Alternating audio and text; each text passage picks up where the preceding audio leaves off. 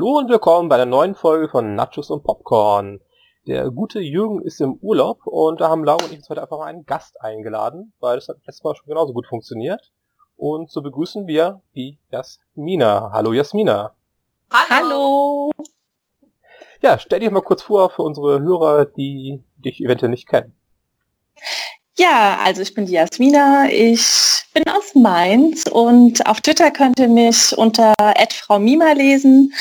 Und ja, ich gucke sehr gerne Serien, auch ab und zu mal Filme und, und bei Serien liebe ich es, wenn sie sehr spannend sind und ähm, actionreich. Ja, das war also hallo, herzlich willkommen auch von meiner Seite. Ich bin die Laura. Ich werde hier nicht mehr vorgestellt. Ähm, deswegen mache ich das selber mal kurz. Ähm, meine Liebe, was ist denn die Serie der letzten Zeit für dich gewesen? Was hat dich voll aus den Socken gehauen? Also jetzt ähm, so richtig voll aus den Socken vielleicht noch nicht. Kommt vielleicht noch, die ist ganz neu ähm, auf Netflix und zwar Designated Survivor.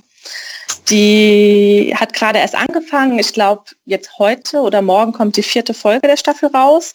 Und ähm, wenn man House of Cards mag, dann denke ich, ist diese Serie auch ähm, was äh, für euch. Ja, und ähm, geht's denn so? Also ähm, es ist so, dass ja jedes Jahr die, an, die Ansprache zur Nation stattfindet vom Präsidenten der Vereinigten Staaten und immer wird ein Minister ausgewählt, der zu diesem Zeitpunkt irgendwo anders ähm, halt ähm, untergebracht wird, falls etwas passieren sollte. Und ähm, diese Person, dieser Minister nennt man halt dann Designated Survivor und das, äh, diese Person ist äh, Keith Sutherland, ja. Und Ach, wie, ja, genau. Und ähm, ja, in der ersten Folge, was passiert natürlich? Ein großer Knall und ja, er ist auf einmal Präsident. Ja. Und ähm, ja, in der Serie geht es halt jetzt darum, wie er dann mit diesen ganzen Intrigen und mit dieser plötzlichen Aufgabe, äh, der Präsident der Vereinigten Staaten zu sein, es klarkommt. Ja. Ich will euch jetzt nicht enttäuschen, aber ich glaube, ich mache jetzt Skype aus und gehe gucken. das ist ja so genau meine Serie. Vielen Dank für den Tipp. Okay, ja. cool. Also hat wow. gerade erst angefangen. Jede Woche kommt eine neue Folge raus und ich denke jedes Mal so, oh bitte, bitte, ich muss weiter gucken. Ja. also total House of Cards Stil. Ja, ist ja so ein bisschen. Plus das halt. Ist ja schön, wenn sie einen so mitreisen, dass man, man eine Folge gesehen hat und denkt so, gib mir mehr, gib mir mehr. Ich Ihr könnt es nicht hier aufhören, ja. ihr könnt nicht warten lassen. Ja, nur halt, was vielleicht der Unterschied zu House of Cards ist, ist, dass halt Keith Sutherland ein netter Typ ist, ja, und erstmal damit klarkommen muss, was so abgeht im Weißen Haus, ja. Ähm, darf ich eine Gretchenfrage stellen? Ja. Wie ist es mit den Frauenrollen? Weil Monsieur Sutherland ja nicht für Serien bekannt ist, in denen starke Frauen vorkommen. Und also es gibt, ähm, also seine Frau spielt eine wichtige Rolle, aber ob es jetzt eine starke Person mhm. an seiner Seite ist, ähm, das kommt noch nicht so raus, ja. Und dann ähm, ist eine Schauspielerin dabei, die halt den Fall ermittelt, die raus, äh, versucht rauszukriegen, was da jetzt, äh, wer da dran schuld ist, was da passiert ist. Und ähm, ich kenne jetzt ihren Namen, die Schauspielerin nicht, aber die spielte auch die Hauptrolle bei der Serie Stalker. Ich weiß nicht, ob, die, ob ihr die kennt, die Serie. Nee, ich nicht. nee, die war auch nicht schlecht. okay, gleich der nächste cool. Okay. Da muss ich gleich nochmal gucken, wie sie heißt. Also, ähm, wie soll ich sagen, hast du 24 denn auch gesehen? Nein. Gut. Habe ich okay. leider nicht gesehen. Ja. Das wollte ich nur kurz klären. Ich auch nicht, um das ja. mal kurz einzuwerfen. Ich habe es ich hab's versucht, ich habe mir zwei der Folgen angesehen, aber ich konnte damit nicht so mhm. viel anfangen. Ich finde das Konzept, ja. ich finde das Konzept spannend und interessant. Ähm, aber so die zwei der Folgen, die ich gesehen habe, hat mir jetzt nicht so nicht so gefallen. So ich bin mir auch nicht sicher, inwiefern wie realistisch das ist, dass das da wirklich alles so innerhalb von 24 Stunden stattfindet. Zumindest in der ersten Staffel war es aber noch das Konzept. Ich weiß nicht, ob das später dann noch genauso ja. war oder ob da einfach nur der Titel nur noch irgendwie genommen wurde, ich weil glaub, die gleichen eine Person da gespielt haben. Die letzte, ich glaube in der letzten Folge haben sie zwei Stunden Episoden gemacht oder so. Also ja. zwei Stunden in ah. eine Episode. Da haben sie es irgendwie ein bisschen verschoben. Ich habe von der ersten Staffel mal es bis zwei Uhr morgens geschafft und dann war ich raus. Also ähnliches Phänomen wie bei dir, Tim. Ähm, mich spricht es überhaupt nicht an, weil ich finde, dass das ähm, inzwischen, erst recht inzwischen, eine völlig überholte ähm, Erzählweise ist, also nicht Erzählweise, Erzählweise im Sinne von pro Stunde eine Folge irgendwie, sondern dieser Typ, der da durchrennt, während hinter ihm die Atombombe explodiert. Zweimal, glaube ich schon. Ich glaube, es ist schon zweimal innerhalb dieser Serie die Atombombe in der gleichen Stadt okay. explodiert. Ähm, ich, und nein, also ich muss sagen, da passiert zu viel. So, House of Cards passiert auch schon eine Menge und man grübelt, ob man das ja. überhaupt noch ernst nehmen kann. Aber 24, was mir berichtet wurde, ähm, gerade mein Bruderherz hat sich da durchgekämpft durch die Staffeln. Immer so, ich glaube, für ihn war das immer die typische Grippeserie. Wenn man krank ist, guckt man das so weg mm. irgendwie. Ähm, und ich habe mir das dann immer mal so erzählen lassen, was die sich wieder als neues Idiotisches einfallen lassen. Und dieser, dieses Alpha-Männchen, was da durchrennt und die Welt rettet, weil ohne ihn würde das eh alles nicht funktionieren, das finde ich überholt. Ja. Mm. Und deswegen ja, soweit ist es jetzt noch nicht, aber es kann ja noch kommen. Wer weiß, was noch passiert. Und übrigens, die Schauspielerin heißt Maggie Q. Kenne ich gar Ken nicht. Kennt ihr gar Dein nicht. Name sagt mir was. Ich kann die aber gar nicht unterbringen. Ja. ja. Wie wird die geschrieben? Ich goggle auch Maggie, mal kurz. M-A-G-G-I-E und dann einfach nur ein Q. Oh. Fancy. The Q. Ja. The Q. Ja gut, die hat halt Mission Impossible mitgespielt. Mission Impossible 3. Ach, ja. die kenne ich. Hübsch. Ja. ja. Mission Impossible ist, auch eine, ist, ist, ja auch so eine, so eine Kinoreihe. Ich habe den, den ersten habe ich nicht im Kino gesehen, den habe ich im Fernsehen gesehen. Ich fand ihn okay. Den mhm. ersten, dann habe ich den zweiten habe ich im Kino gesehen. Und meine Güte, das ist ja ein, ein reines Tom Cruise, irgendwie, ich bin so ein geiler Hengst in die Vehikel. Ganz schlimm, auch irgendwie so, was da an, an, an Kameraeinstellungen drin sind, ja, die, ja. die Bildersprache. Es ist von irgendeinem von diesen äh, asiatischen Action-Kino-Regisseuren, die ich mir alle nicht auseinanderhalten kann. Ähm, was ein bisschen rassistisch ist, das tut mir leid.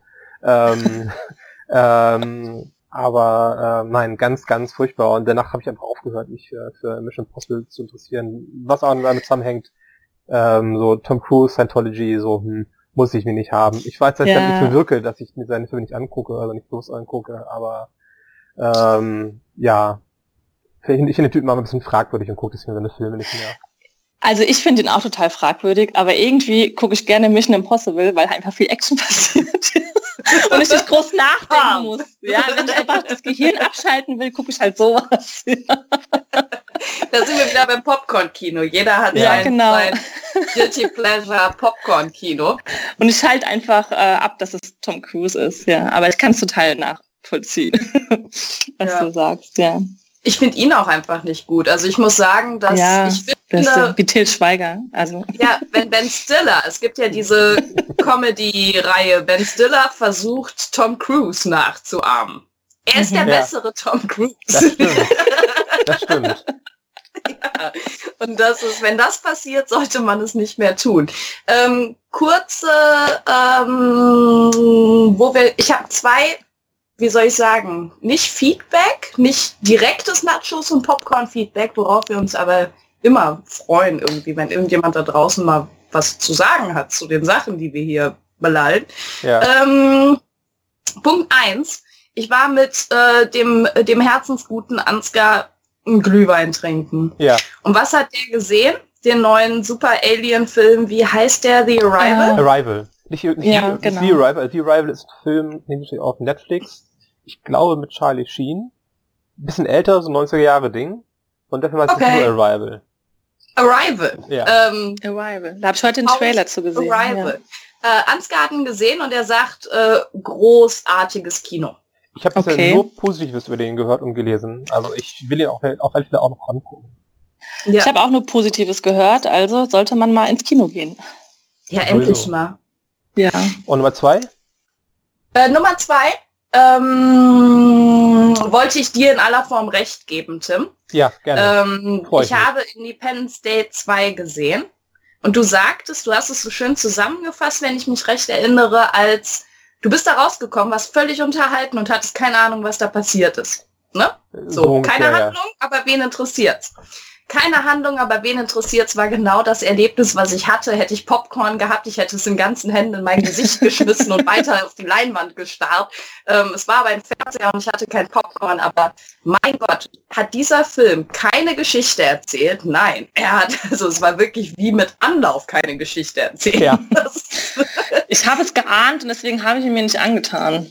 Doch, gucken wir an. Wenn du in so einer okay. Mission Impossible Stimmung bist, okay. wir an. Wenn ich das Gehirn ausschalten möchte. Wenn, wenn du mit Grippe im Bett liegst ähm, und einfach nur dich stumpf unterhalten möchtest, ohne Sinn und Verstand, von einem Film, der von vorne bis hinten nur Hanebüchen ist, und zwischendurch du den Eindruck hast, der weiß auch selber, dass er Hanebüchen ist, ähm, ja. dann ist Independence Day 2 genau dein Film. Okay. Um es, oder um es anders zu formulieren, ich kann dir bis jetzt nicht die Namen verraten von vier von fünf Hauptdarstellern. Ich habe keine Ahnung, wie die heißen, was ihre Geschichte ist. Ja. Ich, es hat mich nicht interessiert, habe ich quasi geskippt im Kopf. Okay, mach okay. weiter. Kleine Liebesgeschichte, Knutstrom, ist mir egal. Weiter geht's. Und ähm, die, was ich aber sagen muss, wenn wir da jetzt schon mal so ein bisschen drüber reden, ohne dir zu viel vorwegzunehmen, was den Film angeht, Mhm. Ähm, ist ungefähr auf dem Level, so wie bei Designated, wie hieß der? Survivor. Da. Ähm, man weiß, da muss dann jetzt also was passieren, ne? Weiß man auch, da kommen Aliens. Okay, Überraschung. Yeah. Und die haben eine recht markante Art, ähm, zur Erde zu kommen. Und ich muss sagen, dass diese markante Art zur Erde zu kommen mich wesentlich mehr interessiert hat, ehrlich gesagt, ja. als alles das, was danach passiert ist weil eigentlich du alleine darüber schon einen ganzen Film hättest drehen können. Eine Filmreihe eigentlich. Okay, ja. Und das haben sie einfach so dagelassen. Das ist irgendwie innerhalb der ersten 20 Minuten, um es dir ein Beispiel zu geben, Tokio wird auf London regnen. Mhm. So. Und okay. das ist so dieses, diese Art von Katastrophen-Alien-Film, das liebe ich. Das Gott, liebe ich das. Aber die machen einfach weiter. Die sagen, okay, so ist es jetzt, machen wir weiter, wir haben jetzt so Aliens hier. Und ich denke mir, und können wir noch mal kurz zurück nach London? Ist da jetzt gerade wirklich? und was heißt das, wenn das London ist? Was ist mit Berlin? Was ist mit hm?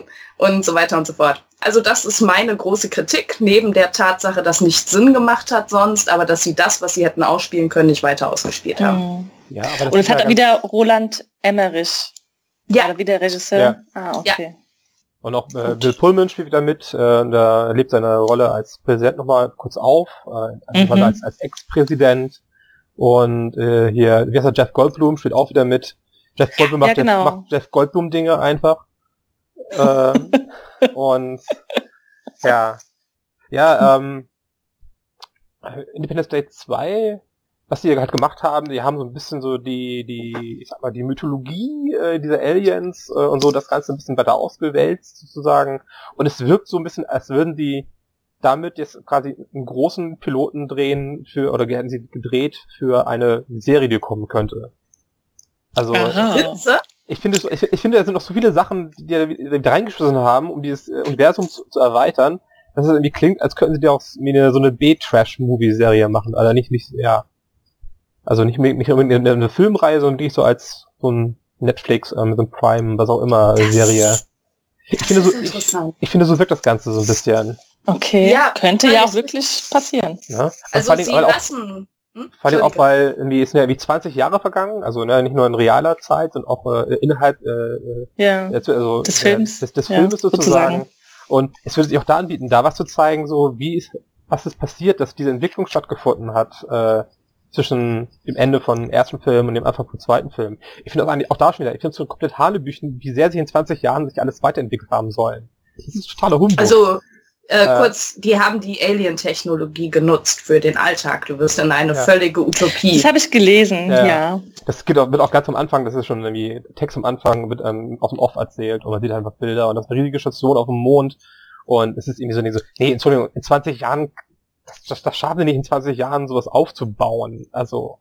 Ja, aber es ist Alien-Technologie und deswegen geht das ganz schnell. Ach so, weil sie Ich glaube, das ist die einzige Logik dahinter. und weil sie es halt machen mussten. Irgendwie. Ja, irgendwie so, aber. wir können auch fragen, warum ein, ich nehme dir, wenn ich das alles erzähle, nehme ich dir nichts weg. Das sind alles die ersten 20 Ich lese Minuten. manchmal extra Spoiler. Ich ja. mag keine Überraschung. Ach so, ja. okay, gut. Also, ich bin so ein kranker Mensch. ich bin so ein kranker Mensch. Meine Sehr Schwester tritt immer durch. Sagt, wie kannst ja? du nur? Nee, ich kann es auch nicht, aber das wird überlassen. Ja, also das ist genauso. Wir haben also ähm, für, für die Zuhörer, die das vielleicht noch gucken wollen und jetzt Angst haben, dass wir zu viel spoilern, auch das ist eine Sache, die quasi direkt am Anfang beginnt. Deswegen ist das ähm, keine große Vorwegnahme.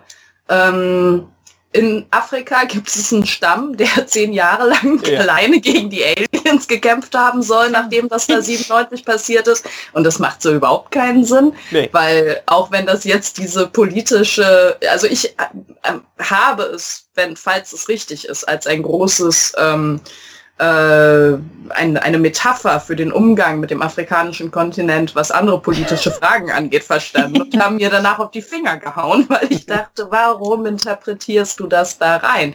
Ähm, ich glaube, dass es recht plump war, dass der Warlord gesagt haben soll, du kommst hier nicht rein, wir kämpfen alleine gegen die Aliens und dann sein Sohn lässt halt dann die ähm, amerikanischen, also Jeff Goldblum im Prinzip rein.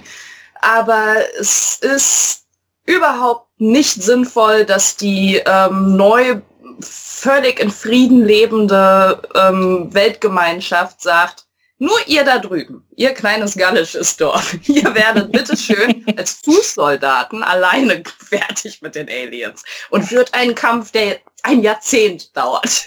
Genau. so ein Schwachsinn. Ja. Aber gut, wir gucken uns das an und wir sagen, hey, cool, Macheten gegen Aliens, das macht Sinn. Da gab es doch dieses Cowboys gegen Aliens, ne?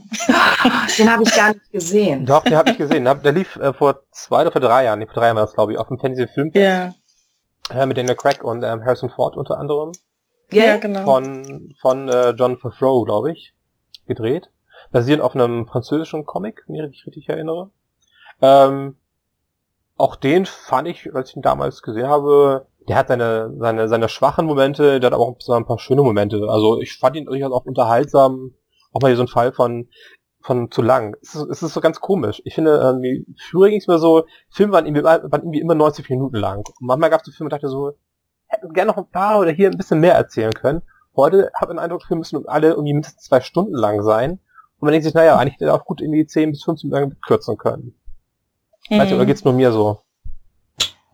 Nee, also mir ging es zum Beispiel bei Interstellar so, dass Der ich da echt... Lang. Ja, aber da gab es halt auch, da würde ich sagen, warum haben sie die Geschichte jetzt, warum erzählen sie jetzt das? Das ist so unwichtig. Geben für eine gewisse Sache so eine Länge, wo ich denke so, jo, das kann man auch in fünf Minuten abhandeln und mach doch mal weiter. So ging es mir da halt oft. Und ich hätte den Film ganz anders geschrieben, aber das ist jetzt... Okay, guter Film, aber ich hätte das ganz anders gemacht. Nein, er hat mich bewegt, er hat mich bewegt, aber das liegt bei mir auch viel ähm, an der Filmmusik. Ich bin halt, wenn, wenn, die Musik gut ist, das hat mich, das berührt mich dann auch oft. Ähm, ja, er war halt aber wirklich teilweise zu lang. Also es ist einer der wenigen Filme, wo ich dachte so, boah, bitte macht mal das Ende jetzt hin. ja. Ich war auch in der Herr der Ringe Nacht, alle drei Filme hintereinander und das fand ich nicht zu lang. Ja, also das hat schon was zu heißen. Und, ähm, du bist eine von uns. Du bist genau. eine von uns. Also, also Herr der Ringe können wir gerne mal eine eigene Folge widmen. Da, ja, ja, dazu hätte ich zu viel zu erzählen, glaube ich, als wir das ja, hier genau. abhaken sollten. ja, ähm, das stimmt. Ja, äh, ich habe gesehen, ich habe auch einige Dinge gesehen in letzter Zeit. Ähm, ich habe unter anderem gesehen eine Dokumentation auf Netflix, die da heißt äh, Jetzt muss ich da mal ganz kurz äh, äh, schummeln, nochmal auf, mein, auf mein Handy gucken, wie der Film heißt. Ich bin ja nicht mehr 20. Ja, der heißt äh, eben äh, Raiders, The Story of the Greatest Fan Film Ever Made. Mhm. Äh, und zwar geht es um eine Gruppe Jungs, die äh, im Teenageralter äh, eine ähm, äh, Raiders of the Lost Ark nachgedreht haben als eigenen Film sozusagen. Und mhm. ähm, die haben eigentlich den kompletten Film nachgedreht über einen Zeitraum von, ich glaube, so sieben Jahre oder so.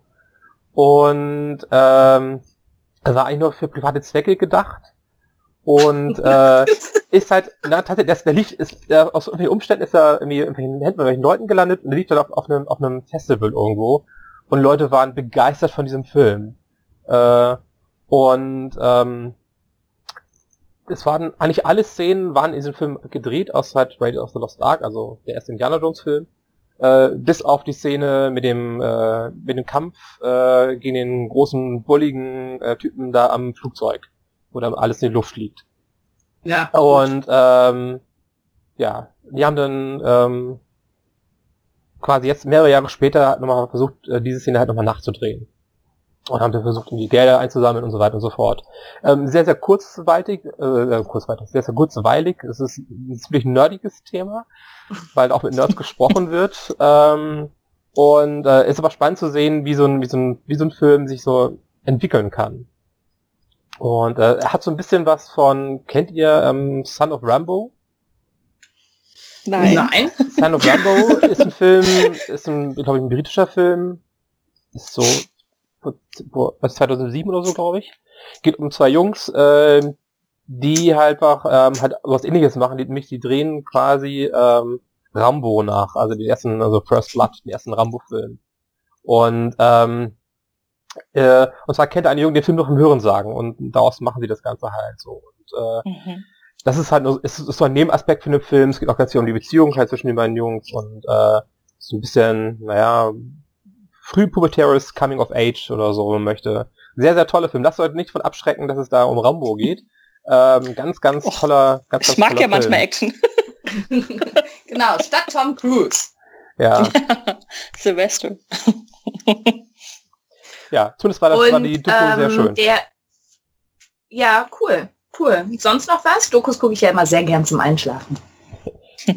Ja, ich gucke gerne Dokus, auch nicht nur zum Einschlafen. Ich habe ähm, Black Mirror gesehen. Jetzt ja. Die dritte, die, äh, nicht die, ja, die dritte Staffel. Ähm, mhm. Es gab ja noch zwischendurch White Christmas. Es war ja keine dritte Staffel wirklich, sondern mehr so ein, mhm. ein Zwischending. Und ähm, fand ein paar Folgen gut, ein paar weniger gut. Manche waren ein bisschen langatmig, manche waren sehr kurzweilig. Äh, mhm. Ich mag die Ideen, die Charlie Broker ähm, ähm, hat. Äh, ich mag nicht immer, wie sie umgesetzt werden aber ähm, das ist trotzdem nimmt man was mit, auch wenn ich, wenn ich man denkt so, ich weiß, worauf er hinaus will, mir gefällt die Umsetzung darum herum nicht, ähm, ähm, hat er immer guten, der hat einen guten Blick auf, auf moderne Medien und äh, wie sie funktionieren und äh, wie sie missbraucht werden oder missbraucht werden könnten. Äh, das ist äh, gute, ist ja auch Science Fiction, wenn man so möchte. Ähm, ja. Ein bisschen moderne, moderne Twilight Zone ähm, Feeling, würde ich sagen. Ja, und ich muss sagen, ähm, dass die dritte Staffel mir jetzt, ich habe die zweite irgendwie gar nicht mehr so präsent. Das spricht nicht unbedingt für sie. Ich habe die erste Staffel präsenter als die zweite. Ähm, vielleicht auch, weil es neu und wow war. Vielleicht liegt es auch daran. Ja. ja. Ich, ich fand in der dritten Staffel die erste Folge unglaublich stark, dass dieses völlige über Social Media Likes äh, definierte Leben irgendwie da erdacht wurde. Ähm, die Idee fand ich gut und ich ja. fand die Welt gut, die sie gemacht haben. Ich ja. fand nicht die Folge gut. Ja. Also, ne? Genauso. Ja, das ist, äh, du, du guckst es, du bist 20 Minuten durch und weißt genau, wie es zu Ende geht und willst es dir eigentlich nicht angucken. So hatte ich das Gefühl irgendwie.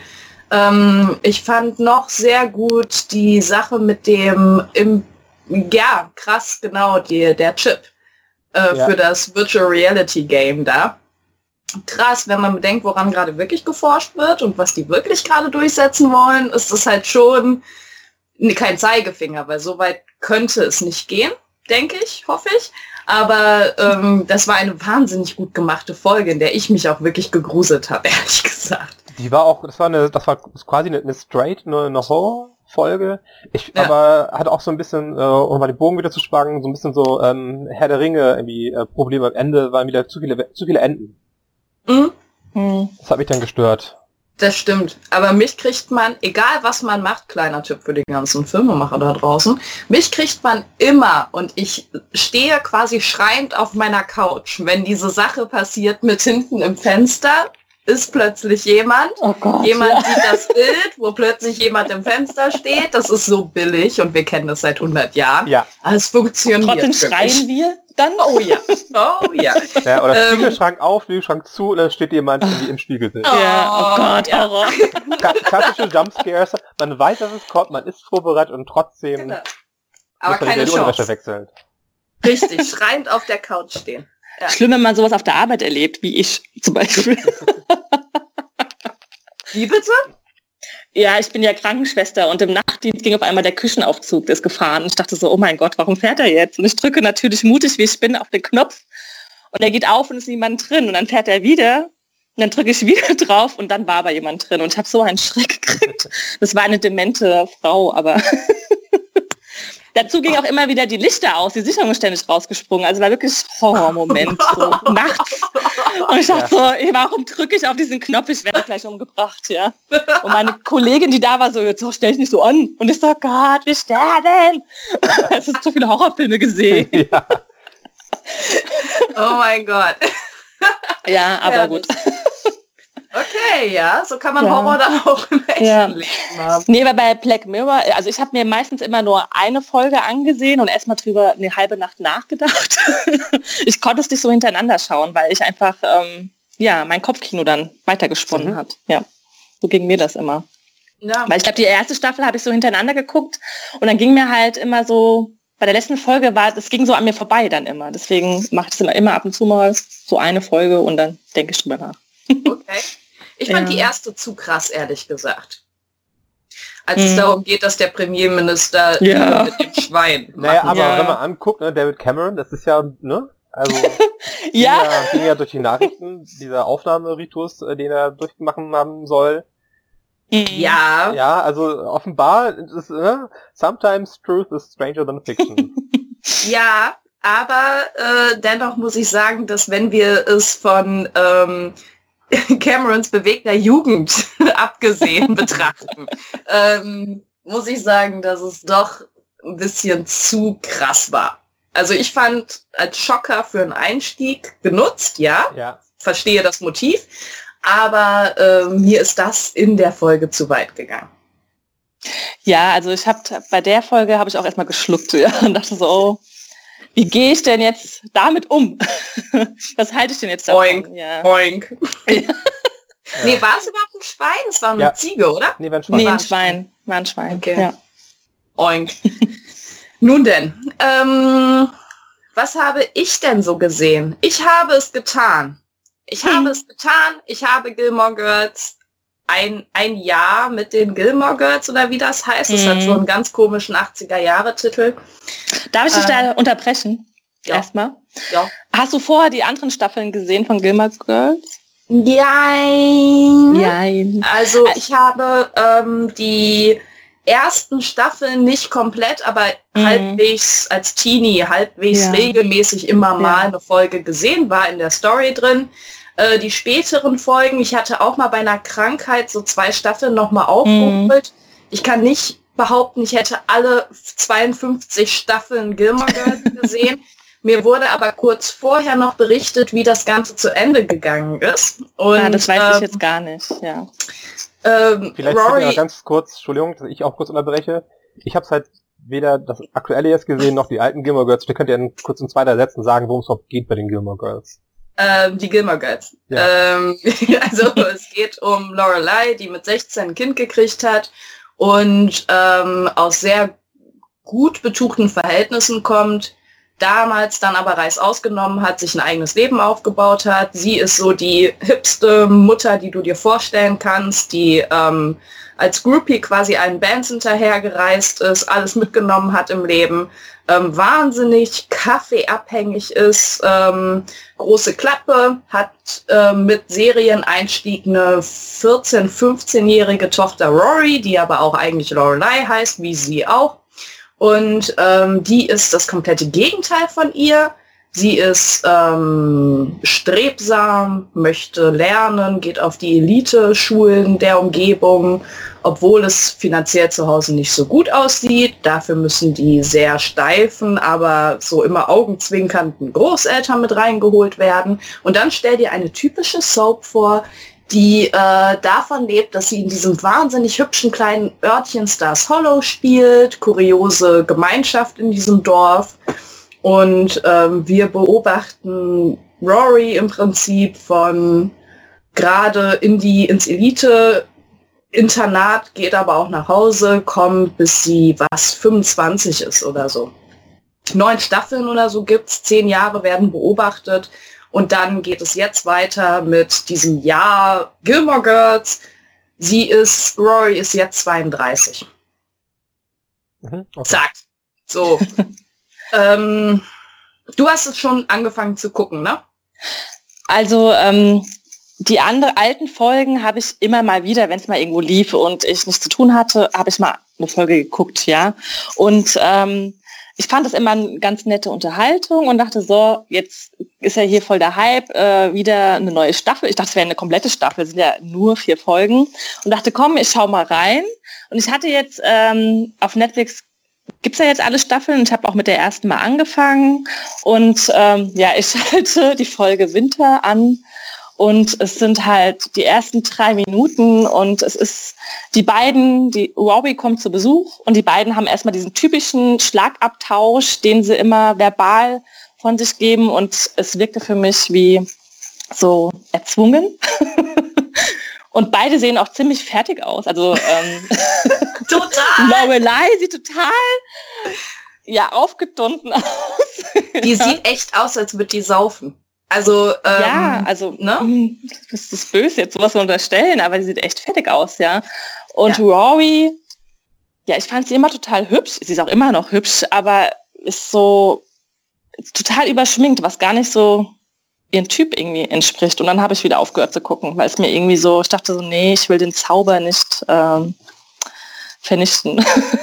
also ich kann so viel sagen zu dieser ganzen Sache. Ich war genauso angepisst wie du, als ich die ersten paar Minuten gesehen habe und gedacht habe, ich war nicht mal Fan und bin entsetzt. So, ja, was ja. erleben Fans gerade?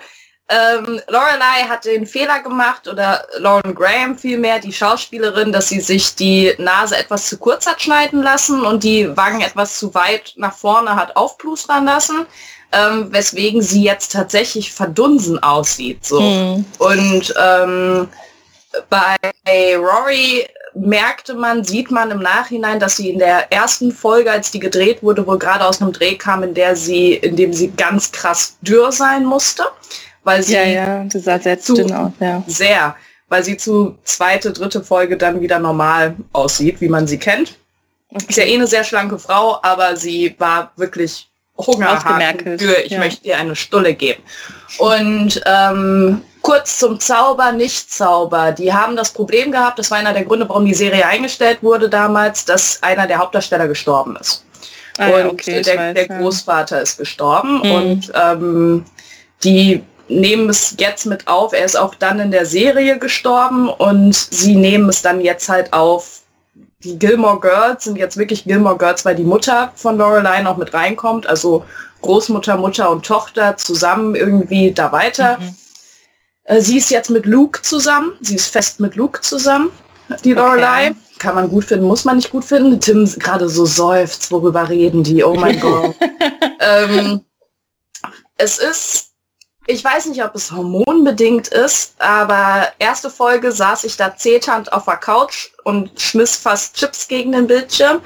Aber in der zweiten Folge war das erste Mal, oh Gott, ich muss gleich weinen. In der dritten okay. Folge war es ähm, noch ein bisschen schlimmer. Und in der vierten Folge war ich völlig ausgesöhnt mit allem und der ganzen Welt und war dankbar, dass ich das gesehen habe. So, nimm Aha. das. ja. Muss ich doch noch mal gucken. ja, musst du leider gucken. Ich will auch gar nicht verraten, wie es da ja, weitergeht, ja. aber sie schaffen Ach, es tatsächlich. Es oh, Na, Quatsch. Genau. Aber ich, ich muss wirklich sagen, dass sie es geschafft haben, ebenso das, was man kurzweilig immer, was einen sehr gut unterhalten hat. Nicht nur wahnsinnig viele Anspielungen auf aktuelle Popkultur irgendwie. Ähm, wahnsinnig dunkler, schwarzer Humor von beiden, also sowohl Mutter als auch Tochter. Das kriegen die irgendwie wieder rein. Man kann fragwürdig, wir können mal so eine eigene, wenn du alles gesehen hast und ich noch mal alles gesehen habe, dann können wir noch mal so diese Figur Rory besprechen. Ob ja. die nicht eigentlich die größte Verliererin auf der Welt ist, aber ähm, das ist dann eine andere Folge. Vielleicht kriegen wir jetzt das erste Mal Hass-Tweets, weil ich das gesagt habe. ähm, ich bin, also ich, ich war sehr versöhnt. Ich fand es keine Zeitverschwendung und ähm, glaube, es hat nicht nur an Hormonen gelegen. Genau. Also nach dem, was ich so aus meiner Timeline herausgelesen habe, von den anderen, die es dann auch gesehen haben, ähm, scheint sich das ein bisschen mit dem zu decken, was du gesagt hast, Laura. Die meisten sagen nämlich auch, dass die ersten drei Folgen so meh waren und mit der vierten wurde sie dann wieder so ein bisschen versöhnt. Aber nee, ich war in der zweiten voll drin, ehrlich. Ja? voll dabei. ja. Aber es scheint grundsätzlich für alle sehr emotional gewesen zu sein. Also auf die eine oder andere Art und Weise, was ja schön ist. Also wenn, wenn eine Serie es schafft oder ein, ein Film es schafft, einen emotional irgendwie zu packen, dann macht es zumindest viel richtig. Gut ab Netflix, dass die das so hinbekommen haben. Das ist ja eine Netflix-Produktion. Yeah. Und ich habe es Netflix nicht zugetraut, dass sie das irgendwie ähm, schicklich über die Bühne kriegen, aber sie kriegen es schicklich über die Bühne und ähm, es hat unterhalten und es hatte die Momente, die es braucht, ähm, auch wenn sie natürlich das, ähm, naja, lassen wir das raus, das ist nicht so wichtig, aber es ist zumindest so, dass man sagen kann, Netflix hat es hinbekommen, die ganzen Leute wiederzukriegen oder fast alle Leute wiederzukriegen. Sie haben wahrscheinlich fürchterlich viel Geld da reingepumpt, die ganzen alten Kulissen wieder irgendwie herzustellen, die ganzen Häuser wieder zu mieten, was auch immer. Und ähm, es ist tatsächlich eine gute Story rausgekommen. Aber ich glaube, die Story kam von der gleichen Schreiberin wie damals. Das okay. meine ich. Aber wie dem auch sei. Genau, so, Gilmore Girls Revival, check, abgehakt. genau. Was hast du denn noch, Jasmina? Ähm, was ich jetzt vor kurzem noch gese fertig gesehen habe, war Modern Family. Ja, also die fünf Staffeln, die es halt auf Netflix gibt. Es gibt ja weitaus mehr oder sechs Staffeln, ich weiß es gar nicht. Fünf. Also bis zur Hochzeit habe ich gesehen. Okay. ich glaube, du bist ja weiter, ne? Nein, bist du nicht? Offiziell okay. bin ich nicht. Ich bin, ich habe offiziell quasi zwei Staffeln gesehen. ich habe okay. Niemals die Serie geguckt, Modern Family. okay. Nur ich habe sie gesehen. Genau. Tim, du hast sie, glaube ich, du magst, mochtest sie, glaube ich, nicht, ne? Ich habe den, nachdem mir von mehreren Leuten davon vorgeschwärmt wurde, habe ich mir den Piloten angeguckt und war sehr unterwältigt. Also ja, okay. auch, auch ist aber überhaupt nicht dein Humor. Auch Florian war sehr von sehr begeistert und Saskia und ähm, aber nee, ich kann, genau, wie Laura gerade sagte, ich kann mit dem Humor nichts anfangen, ich kann mit diesen überzeichneten Figuren nichts anfangen. Mhm. Ähm, von daher ähm, war nicht meins. So. Ja, nee, ist auch völlig in Ordnung. Ich glaube, dass bei Modern Family mal viel dazukommen muss oder man, man muss einen persönlichen Aufhänger haben irgendwie, warum das für einen funktioniert. So, ich weiß nicht, ob das richtig ist, aber ich glaube, dass wichtig ist die Stimmung, in der man die erste Folge guckt, ähm, dass man eben einsteigen kann in diesen Klamauk-Humor und der ist es immer mal wieder. Ähm, ja. Ich hatte das, das Glück, dass ich irgendwie, ich finde, ich fand Claire von Anfang an total super, was sehr komisch ist, weil die meisten Leute finden sie ganz fürchterlich und ich fand sie ganz großartig. Ich habe einige ähm, Freundinnen, die sind wie Claire, so ein bisschen vom Charakter her. Daher konnte ja. ich mich da, man hat überall, das so, aha, das ist jetzt mein Bekannter, den ich, also so, man ja. findet so in allen irgendwie Genau. Freunde. Und ich, ich muss auch sagen, dass, dass äh, Ty Burrell als, als Phil es natürlich auch ganz, ganz großartig macht. Ja. Also darüber müssen wir eigentlich gar nicht reden. Ähm, ja. Von dem lebt die Serie ja im Prinzip. Aber auch vom jungen Luke. Komm mhm. schon, Luke, reiß dich zusammen. Das sind so Sachen, die, ja, das funktioniert einfach. Und äh, man muss auch sagen, wie heißt da Al Bundy? Äh, ich vergesse seinen Namen immer. Äh, Ed O'Neill, ja. Ja, Ed, Ed O'Neill, danke. Ähm, Ed O'Neill, äh, ich habe ihm niemals zugetraut, dass er noch einmal eine Rolle schaffen kann und mitgestalten kann, die auch nur irgendwie El Bundy nahe kommt. man aber nicht an El Bundy denkt dabei. Ja, genau. Und Weil, ähm, sonst hm? denke ich, wenn ich ihn irgendwo sehe, denke ich immer ah, El Bundy. Und da habe ich es von Anfang an war das weg. genau. Obwohl genau. er ja auch vom Charakter her so ein kleiner Macho ist, ja, und ähm, ja, ja, doch. Ja, und auch dieses, dieses wahnsinnige komödiantische Talent von Sofia Vergara. Unfassbar. Ja, Hammer, Hammer, unfassbar. Ja. ähm, nein, das sind also wirklich, man möchte Teil dieser Familie sein. Ich habe eine tolle Familie, aber man möchte Teil mhm. dieser Familie sein. Und ähm, die, man erkennt sich auch in so vielen verschiedenen Charakteren selber wieder, dass man mal die, die Strebertochter ist. Ich war nie eine Streberin, aber ich war immer eine Klugscheißerin. ähm, und dass man dann in dem, im nächsten Moment ist man dann aber eher der verrückte Ehemann des Onkels irgendwie, der Clown ist. Der ja. plötzlich ist der Clown. Und irgendwie scheint das auch normal zu sein. Ja, ja. Und also ich muss sagen, Modern Family ist eine der herzerwärmendsten, ähm, lustigsten Serien, die ich kenne. Und ohne jetzt eine genaue Anzahl von Staffeln zu nennen, die ich ähm, gesehen habe, ähm, fünf, richtig, ähm, kann ich sagen, dass sie das tatsächlich schaffen, dieses Element zu halten, auch dieses Level zu halten. Ja. Und das habe ich den, ich habe den drei Staffeln gegeben und dann dachte ich, sind alle Ideen weg.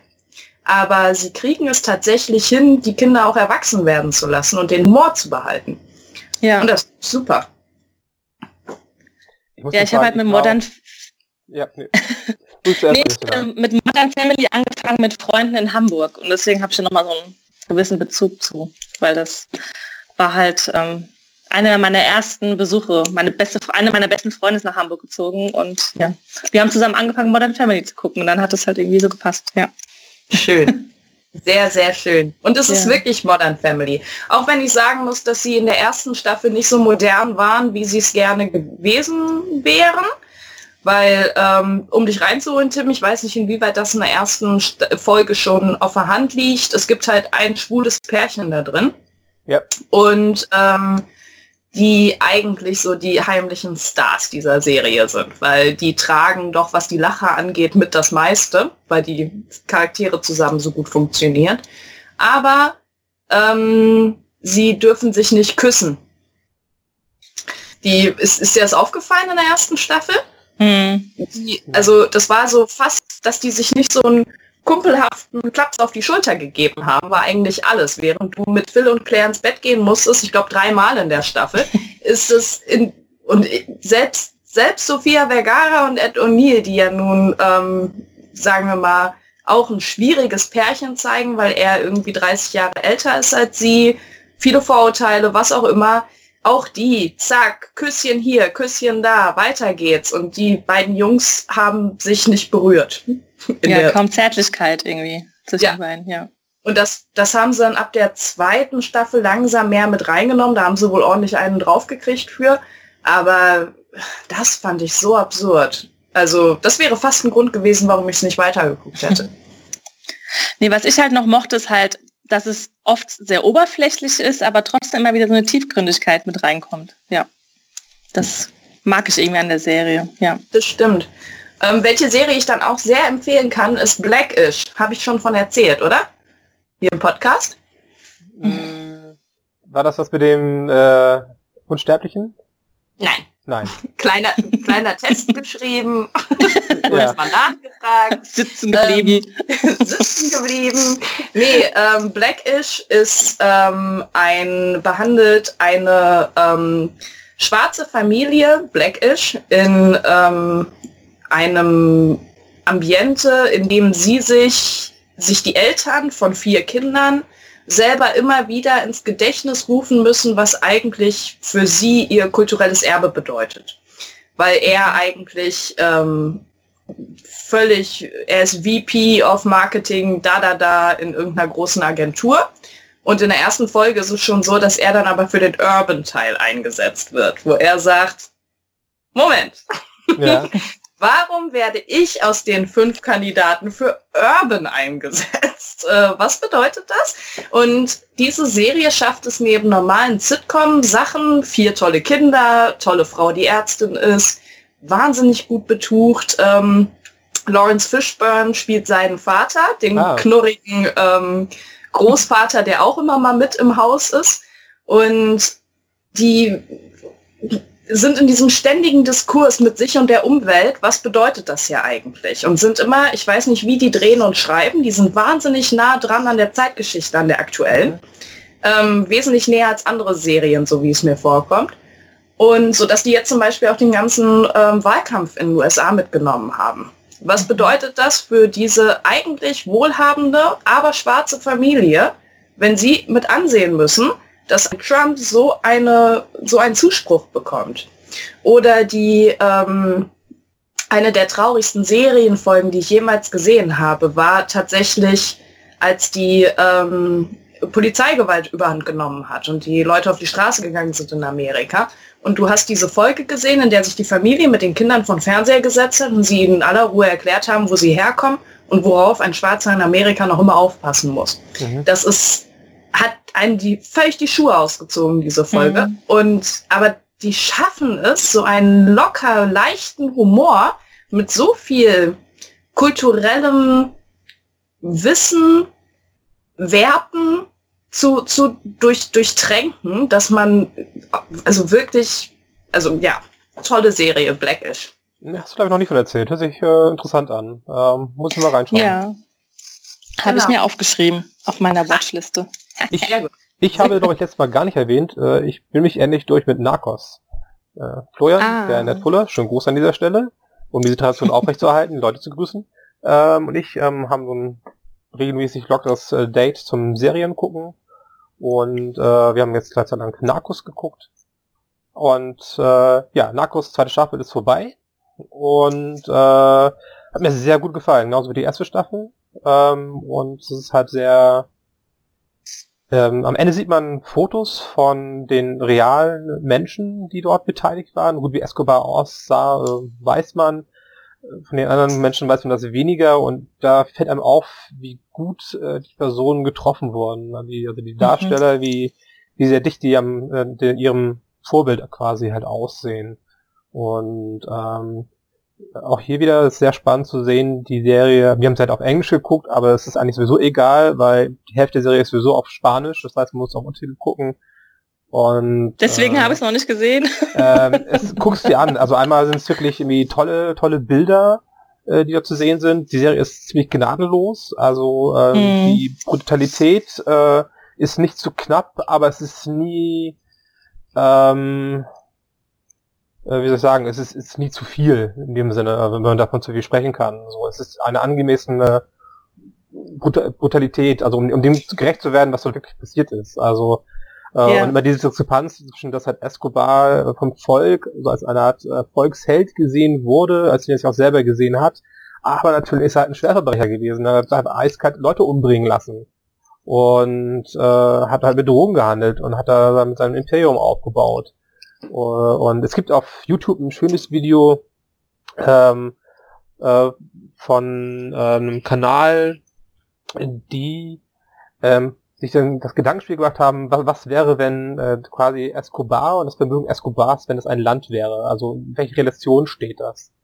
Wahnsinnig mhm. interessant äh, zu sehen, was, was das einfach ein für, für irre Summen sind, die er angehäuft hat. Und ähm, ja, ähm, Narcos wird ja weitergehen. Man hat sich erst überlegt, am ersten denkt immer so, hä, was für ein Quatsch, Escobar ist doch tot. Naja, aber mit Escobar endet ja nicht irgendwie äh, der Drogenhandel da in Südamerika. Das ist ja nach wie vor ein äh, Problem. Und äh, ähm, man darf sehr gespannt sein, wie es weitergehen wird, ob sie es schaffen, das hohe Niveau zu halten. Es sind, glaube ich, zwei weitere Staffeln in Auftrag gegeben worden, aber zumindest die Geschichte von Escobar, wie sie erzählt wird, das ähm, ist schon sehr unterhaltsam dazu zu gucken. Würdest du denn sagen, dass die gute Chancen haben, das weiterzuführen auf dem Niveau? Weil für mich, ähm, ich habe nur die erste Staffel bis jetzt gesehen ja. und die lebt von dem Typen. Ja. Die lebt für mich nicht mal von dem auch gut schauspielernden, gut besetzten Detektiv auf der anderen Seite, der Fahnder da. Ja. Ähm, der ist schon, in jeder anderen Serie wäre der schon echt so der superknaller Typ in der Serie. Ja, ist Aber gegen es, Rolle, ne? ja. Ja, aber gegen Escobar kommt er nicht an. Nee, also Escobar, also Escobar trägt die Serie ganz, ganz enorm. Vor allem, wenn der Typ läuft rum in Schluffi-Klamotten, hat einen Polunder, hat eine Plauze und sieht aus der liebe Onkel von nebenan. Und also diese Diskrepanz ist einfach da. Das ist einfach Wahnsinn. Ähm, ich habe keine Ahnung, also wie wie's, wie gut das werden kann oder nicht. Also es hängt natürlich davon ab, was für eine Geschichte sie weiter erzählen und ob sie die weiter so gut erzählen können. Zumal natürlich irgendwie Escobar nur auch sehr, da sehr prominent ist und mhm. äh, die ganzen Kartelle, die jetzt noch da sind, ähm, die kennt man eher weniger. Ähm, kann natürlich sein, dass dadurch eher so ein Eindruck äh, entsteht, dass es weniger ähm, eine weniger Doku-Fiction, sage ich mal, um es mal so zu nennen, äh, sondern nur, nur reine Fiction, weil es einem dann so vorkommt, weil man die Leute nicht kennt. Muss man, muss man gucken. Ähm, ich werde aber alle Fälle weiter gucken, wenn es wieder läuft und wenn es mich dann doof finden, sage ich halt, ja gut, dann ist es halt doof, dann haben die Zuschauer weniger. Dann ist Tim raus. Dann bin ich weg. Ja, oh Mann, ich muss auch endlich mal die Ruhe finden, äh, das zu gucken. Ja, meistens mache ich noch was nebenher und äh, das ist schlecht bei Spa Spanischen, oder? Ja. ja. Also bei spanischer Sprache, die spreche ich leider nicht. ich was auch nicht. ist deine ja. typische Nebenfernsehen ähm, Aktion? Ja, vieles. Ich meine, bei mir ist halt das Wohnzimmer, Küche, Flur ist alles offen, ja. Und dann mache ich halt so Haushaltsgedöns und momentan muss ich ähm, beruflich viel nebenbei noch äh, schreiben. Ja, okay. ja, deswegen. Aber ja, lieber halt, Family. Ja, genau. okay. Naja, gut. Äh, ich habe gestern einen, einen Film gesehen, der mich, oh, wie soll ich sagen, der hat mich irgendwie an der Stelle gepackt, bei der ich gar nicht weiß, warum. Ähm, Desierto. Habt ihr davon was gehört? Nein. Der hätte. Was, aber ich. Ringe Dinge Ding, ja. der sollte im Herbst, wäre der in Kinos gekommen, wenn der jemals über die ähm, Festivals hinausgekommen wäre. Mhm. So. Und jetzt ist er bei Amazon Prime gelandet in, für 99 Cent irgendwie gerade im Angebot und ich dachte, gut, das kann man dann ja mal machen. Ähm, Desiato beschreibt ähm, eine ja, Gruppe von vielleicht 15 Mexikanern, die versuchen über die texanische, jetzt weißt du wieder Bescheid, ne? Der liegt ähm, Filmfest dieses Jahr. Ja, und die versuchen also über die texanische Grenze zu kommen, wie man es so kennt. Und ähm, dann ist ein selbsternannter Scharfschütze, wenn man so will. Er hat halt das Equipment, ohne einer zu sein, ähm, der eigentlich nur jagen geht da in der Ecke und seinen abgerichteten Hund dabei hat und eine Flasche Schnaps, ähm, glaubt plötzlich, dass er jetzt ähm, die illegalen Immigranten jagen muss. Und es beginnt also eine ganz, ganz typische Katz- und Mausjagd, so ein Film, dass diese Leute relativ schnell reduziert in der Anzahl ähm, quasi vor ihm wegrennen und sich dann eben so dieses Katz- und Maus-Ding entwickelt, wer jagt wen, wer hat gerade die Oberhand? Und das Ganze halt immer mit einem in dieser völlig unwirklichen Wüstenatmosphäre ähm, mit, mit Felsen und wahnsinnig vielen Ecken und Kanten, wo sich Menschen verstecken können. Ich habe ihn, ich weiß, also man kann den Film nicht gut finden, weil er auch nicht dafür gemacht ist, dass er gut gefunden wird. Aber es, er hatte mich und es war sogar so, dass ich ein paar, ich glaube zehn Minuten habe ich komplett überspult, weil ich es gar nicht mehr sehen konnte. Und ähm, was auch nicht für den Film dann wiederum spricht. Ähm, ich bin überhaupt nur mal auf den aufmerksam geworden, als ich im Zuge der dänischen Western äh, die die äh, Filmografie von Jeffrey Dean Morgan durchgesehen habe und ich hatte nur gesehen, dass der den gedreht hat. Und ähm, dann gestern gesehen, der ist einfach unfassbar gut in der Rolle, ob man das will oder nicht. Und ich muss sagen, dass ich keine Freundin mehr von Negan bin, deswegen will ich es eigentlich nicht mehr, aber ähm, Jeffrey Dean Morgan kriegt es irgendwie hin, diesen völlig abgefuckten Typen da auf, in die Wüste zu setzen der mit seinem abgerichteten belgischen Schäferhund da ähm, im Grunde Immigranten Menschen jagt, überhaupt kein Rechtsbewusstsein hat, plötzlich dann immer mal durch den Alkoholdunst von seinen eigenen, von seiner von seinen Werten eingeholt wird und zweifelt und dann aber weitermacht, weil sich das so gehört. Und ich glaube, dass sie nicht wussten, wie aktuell dieser Film sein würde wenn er der größeren Masse zugänglich gemacht wird, weil ich es gerne jedem, ähm, sagen wir zumindest fanatischen Trump-Wähler gerne zeigen würde. Was bedeutet, wenn man sich zu sehr in eine Sache hereinsteigt, hineinsteigert, die darauf abzielt, eine Mauer nach Mexiko zu bauen, zu bauen ähm, die überhaupt das ganze Zollsystem, was Trump einführen möchte, was auch nicht besser ist als dieses Gewehr, was der Typ dann hat. Ob welche Waffe man auch immer wählt am Ende, um den Menschen zu schaden. Ähm, wie gesagt, vielleicht haben sie ihn sogar extra aus den Kinos gelassen oder so, weil es zu hart ist im Moment, das weiß ich nicht, aber ein wahnsinnig fordernder Film, der ähm, mir echt zu schaffen gemacht hat und wie gesagt, diese, diese Nadespitze auch noch ist zu dieser Zeit jetzt gerade. Krass. Desierto. Mhm. Zigarette. Ja. Ja, ja ähm, du hast nichts erzählt, wie gesagt, äh, der lief dieses Jahr auf dem Fantasy Filmfest und äh, ich war zwar dieses Jahr nicht da, hab's nicht geschafft, äh, mir Filme anzugucken, ähm, aber hab den im Programm gesehen, bei der Programmbeschreibung. Deswegen fiel es mir dann ja. ein, als du anfängst zu beschreiben, worum es geht, dass ich, wo ich den Namen kannte. Genau. Also, wie gesagt, wenn ihr mal echt ein bisschen, bisschen Nerven übrig habt, dann guckt euch den mal an. Wenn wir mal einen Downer brauchen. Ja, aber hallo. Aber hallo, okay. dann, dann ist der dran. Ähm, hm? Ich kann vom Gegenteil eines Downers berichten, äh, denn ich habe ähm, Pride auf Netflix gesehen. Pride mhm. äh, spielt in den äh, 80er Jahren, ist ein britischer Film äh, und es geht darum, dass äh, diejenigen unter euch, die ein bisschen älter sind, werden sich erinnern, Zeit des großen, der großen äh, Minenstreiks in Großbritannien, der Thatcher, ähm, hat damals sehr stark versucht, auch die, die, Minen, äh, die, die Miner, die dort gestreikt haben, ähm, auch um die auszuhungern. Und äh, in London zur Zeit äh, einer der frühen Gay Pride Paraden äh, tun sie ein paar Schwule und, und eine Lesbe äh, zusammen, um äh, Geld zu sammeln für Miner. Und äh, Mina, äh, wie heißen die auf Deutsch? Mina ist die noch ganz Ich, ich, ich frage mich auch an. die ganze Zeit. Also ähm, Minenkumpels Minen, einfach. Berg, Berg, Bergarbeiter. Bergarbeiter. Kohlekumpel. Ja, gut. Meine Güte. Knappen. Ja. Bitte? Knappen. Knappen. Ah. ja, Glück ähm, auf. Ja, genau. Schönen Gruß an alle Schalker an dieser Stelle. Oder runter. Von mir auch. 3-1 ähm, ja, wie dem auch sei. Das ist das Schlimme, wenn man nur auf Englisch guckt, dann äh, fallen einem immer die deutschen Begriffe nicht mehr ein.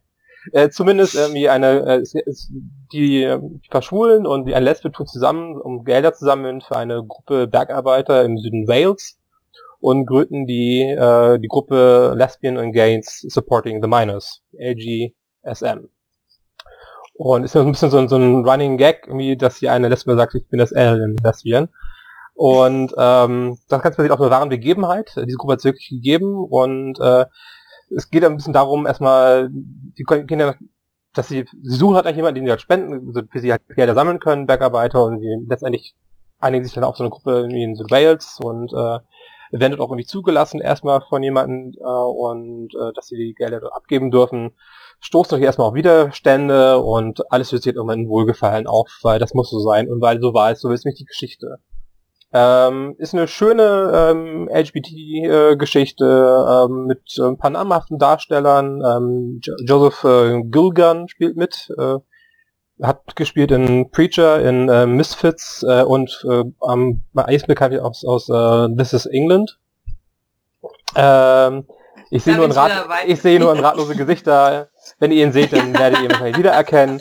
Ja. Ähm, und äh, Andrew Scott äh, hat eine kleine Nebenrolle, ne? Moriarty aus Sherlock. Äh, hm. Bill Nye hat eine ganz tolle Nebenrolle ähm, äh, und äh, ja, äh, ein schöner britischer Film, der Spaß macht. Äh, an manchen Stellen muss, muss ich zumindest ein paar wieder mal ein bisschen Tränchen äh, vergießen, weil ich so nah am oh. Wasser gebaut bin. Das sind meistens so die Dinge, denen, wo es dann sehr, sehr rührselig wird. ähm, aber der Film ist, der Film ist nicht aufs Zucker oder so. Ähm, es ist irgendwie, die haben halt auch, zählt nicht nur die schönen Seiten, auch dann nicht, natürlich die schlechten Seiten, äh, die dort, äh, gegen die Leute dort stoßen, die, die Schwulen und die eine Lesbe, jetzt mehr Lesben. Und, ähm, einfach ein bisschen so, ist eine, eine Frühgeschichte aus der, aus der LGBTI-Geschichte, äh, äh, Großbritanniens und ähm, ja, macht sehr viel Spaß. Äh, hat ein bisschen Humor, die, die schöne, schöne Musik aus den 80er Jahren und ähm, ja. Es klingt sehr gut, danke für den Tipp. Ja, Pride mhm. ist auf Netflix zu finden, macht sehr, sehr viel Spaß. Ich wiederhole mich an dieser Stelle. Ich habe auch noch was. Oder willst du mal vorher wieder? Ich tapper die ganze Zeit. ja, was ich auch in letzter Zeit gesehen habe, war Staffel 1 und 2 von Broadchurch. Ich mag Ach. britische Serien sehr gerne. Und wir lieben und, David Tennant, deswegen ist das ja, völlig in Ordnung. ja, der ja auch in äh, Marcella hat er, glaube ich, auch mitgespielt. Der ist Doctor Who. Der ist Doctor Who. ah, okay. Also wenn er in Marcella mitspielt, hat, dann habe ich ihn noch nicht gesehen, weil ich habe mit Marcella gerade angefangen und bin gerade auch schwer begeistert. Aber reden erstmal über Broadchurch. Ja, Ja, Broadchurch ist halt ein kleines Dörfchen, ja, in England und ähm, dort wird halt in Staffel 1 der elfjährige Danny tot aufgefunden, an den, unterhalb der Klippen am Strand und ähm, ja, D.I. Alec Hardy und ähm, die Co-Ermittlerin Miller heißt sie, glaube ich, ja. Ähm, ja, ermitteln halt den Fall und wie es halt im Dorf so ist, ähm, ja, gibt es halt viele Verstrickungen und jeder kennt jeden und ähm, es ist halt schon sehr spannend. Und jedes Mal denkst du bei jeder Folge so, ach, das ist bestimmt der Mörder, ja, wegen der Pfarrer oder der Nachbar von nebenan. Ja, und am Ende. Rory. Ich habe auch gedacht, ich wollte nur nichts sagen. Das ist, das ist der Begleiter des Doktors. Ja, ja okay. okay. Ich habe Dr. Who nie gesehen. Oh, ja, ja. oh mein Gott, ich werde jetzt rausgeschmissen. Skype-Call beendet. Okay. Naja, und was ich halt interessant fand, ist, dass ja ähm, die Darsteller auch nicht wussten, wer am Ende der Mörder ist, sondern dass halt immer also es wurde immer von Folge zu Folge wurde das Drehbuch geschrieben. Wie es geil gab ist das ein? Grundgerüst und ich glaube nur in den letzten beiden Drehtagen haben sie erfahren, wer der Mörder ist. Ja, und das fand ich halt eine ganz geile Geschichte zu dieser Serie. Das wusste ich gar nicht. Das ist ja Also der ähm, Autor der Serie, des Drehbuchs, ähm, hat wohl, wie gesagt, einen groben Handlungsstrang gehabt und hat dann halt immer auch von Folge zu Folge das halt entsprechend geschrieben und wusste am, am Anfang auch nicht, wer am Ende der Mörder ist, ja. Oh, genau. das gefällt mir aber weniger, ehrlich gesagt. Das ist ja ich, gewagt. Ja, ne? natürlich ist gewagt. Ja. Und aber, dann aber kann man auch was. Bitte? Nein, Laura, Okay, na, gut. Also dann ähm, kann man aber auch verstehen, warum diese zweite Staffel passiert ist. Hm. Wenn die alle nicht wissen, was kommen soll. Ja. Das ist Matrix 2 und 3 pauschal unterschrieben. ne? ähm, ja.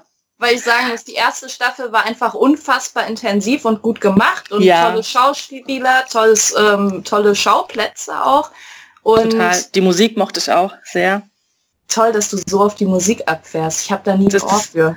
Doch, Musik äh, löst bei mir so Emotionen aus, deswegen ist mir das immer ganz Großartig. wichtig. Wir, wir nehmen Und dich als- natürlich Hm? Musik-Spezialistin. Nee, aber auch ähm, die ähm, Schauplätze fand ich auch ganz toll. Einfach Ja. diese an den Klippen und das ist echt Hammer, ja. Mhm. Ja, und die Staffel 2, da geht's halt, man weiß halt, wer der Mörder ist und dann geht's halt um den Prozess und nebenbei ist noch ein alter Fall, den Hardy äh, nicht abschließen konnte und hätte ich jetzt nicht unbedingt gebraucht. So.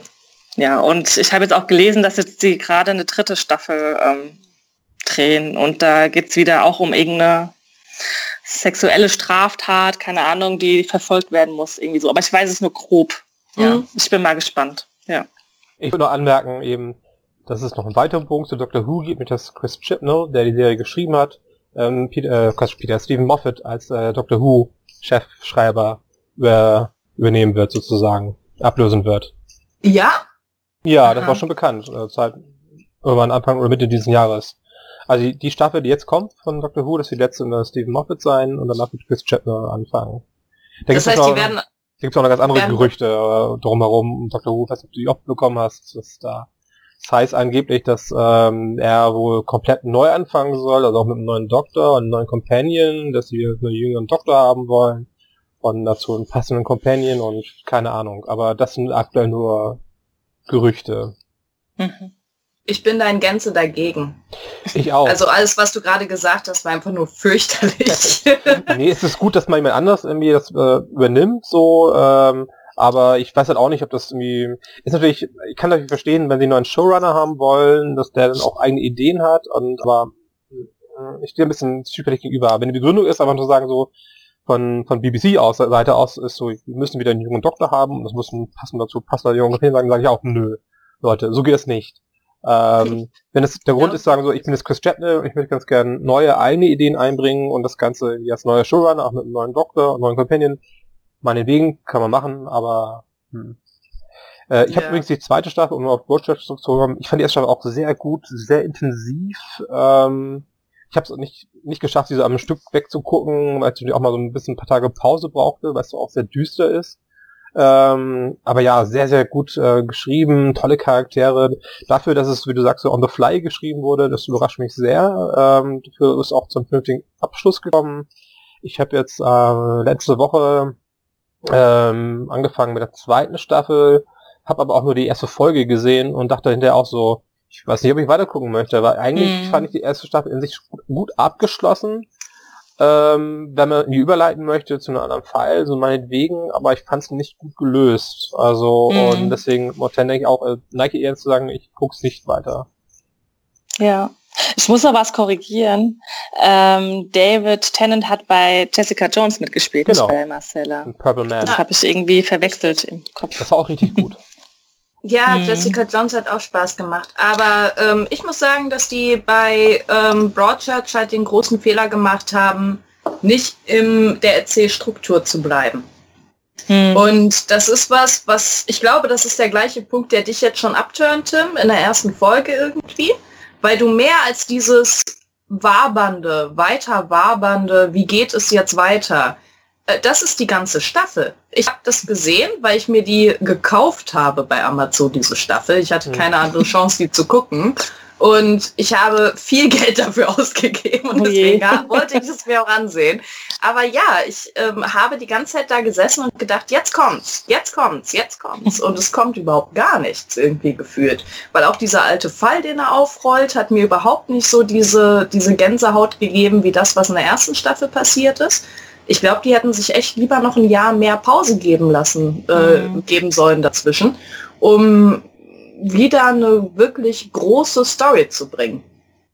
Weil das war es nicht. Überhaupt nicht. Ja. Mhm. Also Habt ihr die amerikanische Version gesehen? Nein. Nee, ich auch nicht. Okay. ja, sie, sie hätten einfach, ne, wenn eine zweite Staffel einfach, einfach irgendwie erst was abgeschlossen, ist vorbei und dann was komplett Neues machen. Das ist mhm. okay aber nicht so und auch das alte noch mit aufgreifen und dann so, nee, nee, das ist irgendwie, mm -mm. Mhm. das ist schwach. Ja. So, weil das dann nur auf ganz billige Emotionen hinauszielt.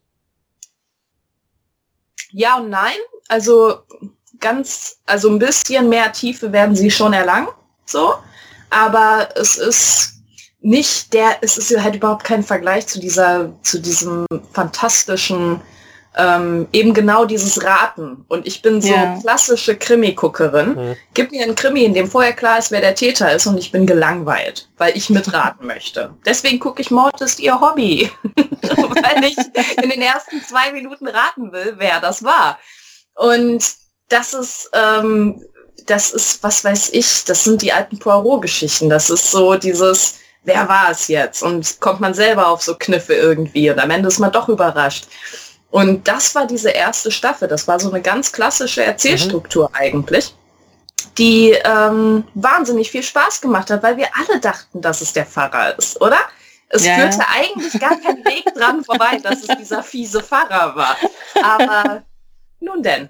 Aber, ja. Ja auch, aber auch das wäre wieder ein ganz blödes Klischee gewesen. Also konnte es eigentlich gar nicht sein.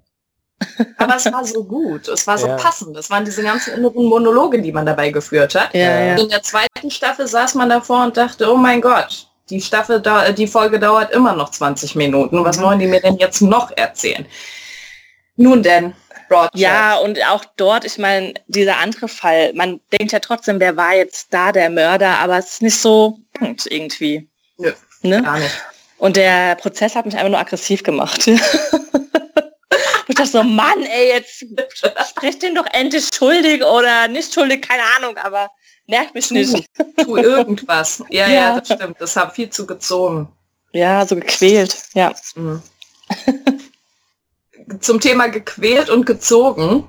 Ähm, ich habe Outlander angefangen. Mhm. Ihr, ja, du lachst schon wissend, oder? Äh, nee, also meine Schwester liebt die Bücher über alles, ja. Mhm. Und äh, hat sich so auf diese Serie gefreut und ähm, ich, ich habe halt auch angefangen, diese Serie zu gucken, aber es hat mich jetzt nicht so gepackt. Ja, mehr kann ich dazu nicht sagen. ich habe also ich, für mich, ich habe so eine ganz einfache Rechnung ehrlich gesagt bei so Serien und Filmen auch. Ähm, ja. Wenn man so eine gewisse Zeit betrachtet und man ähm, mehr Nippel als Handlungswendungen sieht, dann bin ich generell raus. Und wäre ich gestern nicht so faul gewesen und hätte nicht auf und hätte den Fernseher ausgemacht, dann hätte ich das wahrscheinlich auch nicht zwei Folgen lang betrachtet. Aber ich muss sagen, Outlander ist so ziemlich das Beschissenste, was ich in letzter Zeit an Serie angefangen habe. Das mhm. ist ja wirklich makaber schlecht. Also äh, kurz zusammengefasst die Story, Tim, weißt du, worum es geht da? Ich hab's, ist auch auf Netflix, kann das sein? Ja, ja. Ja, ich hab's mir auf die Liste gesetzt, weil irgendwie anders meinte, er fände sie ganz gut. Aber, äh, äh. aber keine Ahnung. Ähm, nur grob, erzähl ruhig für unsere Zuhörer.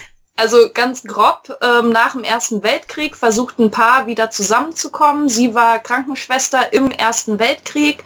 Ihr Mann ist ähm, Historiker oder sowas.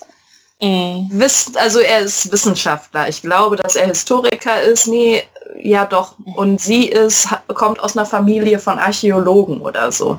Die sind jedenfalls ein wahnsinnig geisteswissenschaftliches Pärchen und fahren nach Schottland raus, wo sie versuchen, nicht nur als Paar wieder zusammenzukommen, und das sehen wir alles. Wir, wir sehen die Versuche, wie sie wieder versuchen, zusammenzukommen.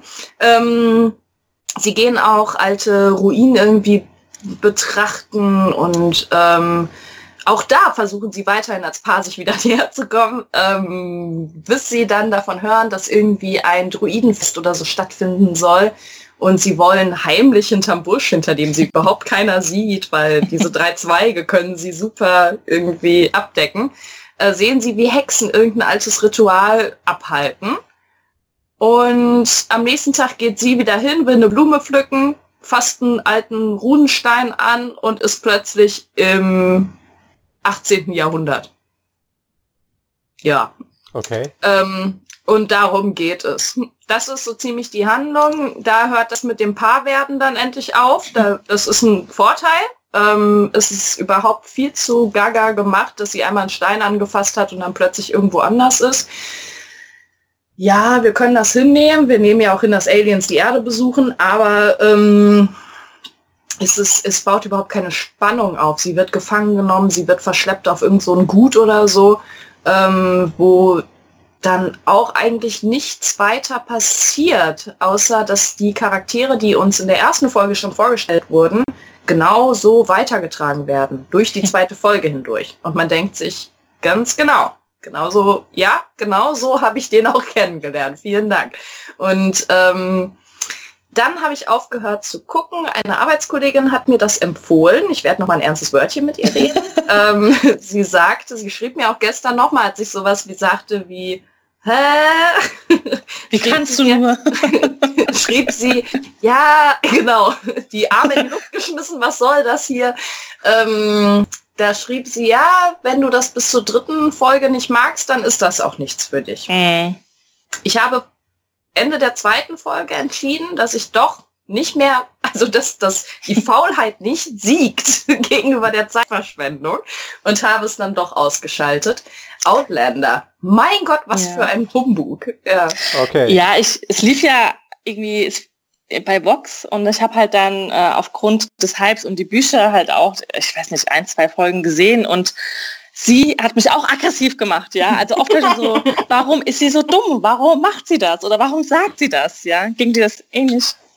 Also, oh ja, ja, ja, mir ging das doch ähnlich. Sie kann nicht hinterm Berg halten damit, dass sie ja jetzt ähm, eine ähm, bei allem besser weiß, wie man, also sie rettet auch die Leute um sich herum, die, ja. die sie gefangen genommen haben, die rettet ja. sie. Okay. Und wo man sich eigentlich unter normalen Umständen ähm, auch als sagen wir, heilende, wie auch immer, ob Krankenschwester, Arzt oder sonst irgendwas, in der Situation würdest du dich stark zurückhalten und würdest sagen, okay, one down, weiter und geht's. Bist du verbrannt, ja. genau. Und äh, nee, sie sagt, nein, nein, das funktioniert ganz anders und rettet die Leute um sich herum, die sie gefangen halten. Und mhm. kann sich damit nicht mal wirklich Vertrauen erkaufen. Also sie ist wirklich blöd. Ja. Aber zwischendrin entsteht noch eine große Liebesgeschichte. Ja, selbstredend. Das ist der Typ, dem sie die Schulter wieder eingekugelt hat. Ja, oder? ja, ja. ja das ist, Dem heißen, rothaarigen Schotten. Ich habe zwei Folgen gesehen und sage, ja klar, so wird das laufen. Und jetzt ja, bestätigst ja. du mir das. Das ist schade irgendwie. Ah ja, Outlander. Ah, ja. Jamie. Wer ist Jamie? Der rothaarige Schotte mit der ausgerenkten Schulter. Ja, der ist Jamie. Ja.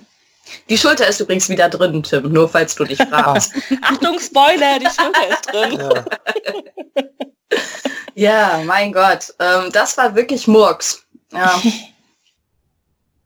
Kann ich verstehen. Mehr habe ich ehrlich gesagt nicht geguckt. Ich habe noch, weil Jasmina es erwähnt hat, ähm, mir die S-Folge von Happy Valley angeguckt. Ah. Auch eine äh, BBC-Serie. Wir sind heute sehr anglophil. Äh, macht aber nichts. Äh, ich, ich mag eigentlich, eigentlich yes, mag ich BBC und britische äh, Serien sehr gerne. Ähm, ja, ich habe die erste Folge von Happy Valley gesehen und ähm, ja, habe mir nicht so packen können. Mhm. Also, ähm, weiß ich nicht, also äh, mir, mir den Figuren nicht, nicht warm geworden. Ist auch eine Krimiserie, ähm, würde ich sagen, ähm, spielt, äh, wer ist mir erzählt, du kannst es ja ganz, glaube ich, in der ganzen ah. du kannst es besser erzählen als ich wahrscheinlich. Also war schon eine Weile her. Ich habe mich jetzt nur gefreut, ähm, weil es ähm, jetzt die zweite Staffel anfängt oder jetzt bei Netflix zu gucken ja. gibt und ähm, ja, Happy Valley fand ich halt irgendwie, die erste Folge fand ich auch schwierig. Und dann, ähm, ich habe es gerne geguckt, aber es ist eine der schlechteren britischen Serien, die ich gesehen habe. Also ja. Okay. Ich krieg's jetzt gerade die Geschichte nicht mehr ganz so zusammen, ja. Aber ähm, es sind alles schwierige, also es geht hauptsächlich um eine Ermittlerin in äh, England, um eine Polizistin und ähm, mit ihrer ganzen Familiengeschichte und ähm, ja, ist alles ein bisschen schwierig, aber ich krieg's jetzt echt nicht zusammen. Ist ich würde jetzt, glaube ich, nur Murks erzählen. Ja, es sind am Anfang, äh, das, das Setup ist schon so, dass es, es sind verschiedene Erzählstränge, die so langsam zusammenlaufen, irgendwie schon am ersten, Ende der ersten Folge, worauf sich dann quasi der, äh, der Fall basiert, den sie dann wie ermittelt. So, so Nebenstränge, mhm. die, die dann doch wieder mit ihrem eigenen Fall auch zu tun haben. Und ähm, aber ähm, ja, ich weiß halt nicht. Ähm, ich tue mich auch sehr schwer, dass das irgendwie adäquat zusammenzufassen anhand nur einer Folge, die ich gesehen ja. habe. Und wenn es bei dir so lange her ist, dann, dann ist es auch ein bisschen. Mir fällt halt so. nur so spontan ein, dass es halt ähm, paar Leute sterben, wo man so denkt, oh nein. und äh, auch wie sie sterben, das hat mir dann immer so leid getan irgendwie. Oder wie sie fast sterben und ähm, ja, aber Vielleicht reden wir ein anderes Mal nochmal drüber. Vielleicht. Wenn bei mir alles wieder frischer ist. Die, die ist bei Netflix. Bei Netflix, ja. ja. Gut, dann alle guten Dinge sind drei. Ich gucke das dann auch nochmal, die erste Folge. Mach das. Und sagt dann ja. Ja. ja. Genau. Ja, das habe ich gesehen. Ähm, ich habe, also wie gesagt, ich muss sagen, dass ich nach Desiato gestern eigentlich gar nicht mehr Filme und Fernsehen gucken wollte. Ja. Dann war eigentlich Schluss damit. Aber ähm, ja, ich, ich überlege gerade krampfhaft, was ich noch gesehen habe. Scheinbar war es nichts Gutes, weil ich das alles hm. vergessen habe. Ja. Und das Schlechte muss dann so belanglos gewesen sein, dass du es auch vergessen hast. Oder verdrängt. oder, oder so wenig oder so schlecht wie zum Beispiel Outlander, dass ich sage, ja. was, was tut ihr? Sowas ja. bleibt ja auch hängen dann, wenn es so ist, dass man sich eigentlich nur aufregt die ganze Zeit. Ja. Wie schon erwähnt, äh, ich habe auf Netflix äh, Marcella angefangen gucken und äh, man hat es eben schon ein bisschen rausgehört. Ich, äh, ich tue mich auch bei Krimiserien, ähnlich wie mit, äh, mit Comedy-Serien, sehr schwer, weil oftmals wird irgendwie immer das gleiche erzählt, nur die Gesichter und Macken der Protagonisten sind irgendwie austauschbar. Ähm, aber Marcella hat mich tatsächlich sehr schnell äh, gepackt nach der ersten, nach der ersten Folge, dass ich gleich hinterher die zweite Folge mir angeguckt habe.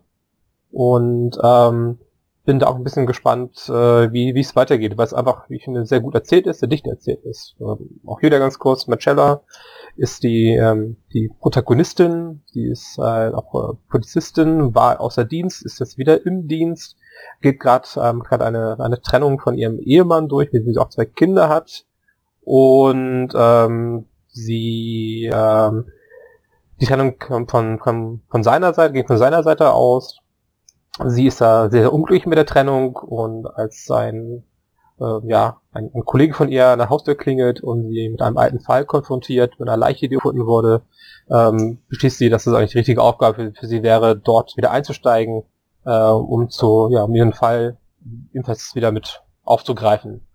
Und es passieren noch ganz viele andere Dinge dabei, äh, unter anderem merkt man das von Marcella, dass sie hat ab und zu, all das in der ersten äh, Folge mit, hat ab und zu so Aussetzer, ähm, äh, in denen sie wohl sehr stark so Gewalt äh, neigt und an die sie sich nicht erinnert. Und das führt dann immer mal zu Komplikationen äh, dann im späteren Verlauf der, der Serie, was ich so nach zwei Folgen äh, beurteilen kann. Und ähm, ja, mhm. äh, das so ganz kurz zu Marcella. Ähm, auch britische Serie spielt in London ähm, und ist auch sehr britisch in vielen Dingen, äh, muss man mögen.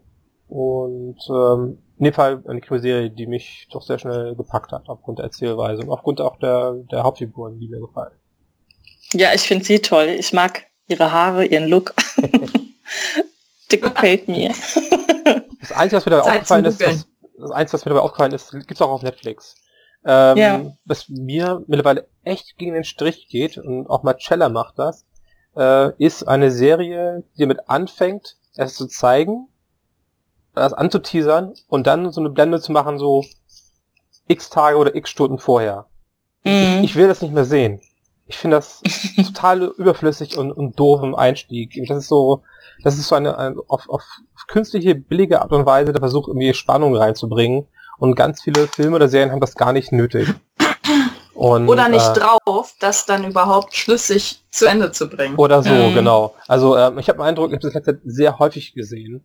Äh, und gerade bei Krimiserien. Und ähm, also ich möchte es eigentlich nicht mehr sehen wollen. Ich finde das irgendwie sehr überstrapaziert. Was ist denn eure Traum-Krimiserie? Traum-Krimiserie? Also welche, welche ist die, wo ihr sagt, habe ich alles gesehen, liebe ich über alles, kann 20, 100 oder zwei Jahre alt sein? Ach, also ich glaube, die, die mich das letzte Mal am meisten gepackt hat, war Staffel 1 und 2 von The Killing. Mhm. Da war auch das Ende, weil da geht es ja genauso. Das, was mich geärgert hat, dass es halt diese Geschichte über zwei Staffeln ging. Ja. Und du da aber auch wie bei Portrait ständig, ständig denkst so, so, der ist der Mörder und dann ist er es nicht. Und ich denke so, Mann, ja. Und als dann in der letzten Folge, in den letzten Minuten, ja, dann der Mörder ähm, rauskam, ich, ich hatte eine Kinnlade unten. Ich war so geschockt. Ja. Und ähm, das hat mich echt hast du, gepackt. Und hast du noch weitergeguckt? Hast du die dritte und vierte ja, Staffel gesehen? fand ich lame ich habe, ich fand die dritte Staffel von The Killing gehört für mich mit, mit zu den düstersten Sachen, die ich jemals gesehen habe, Serienform. Ja. Äh, aufgrund der Aber Thematik. Die vierte habe ich noch nicht, noch nicht weitergesehen, noch nicht. Also. Ja.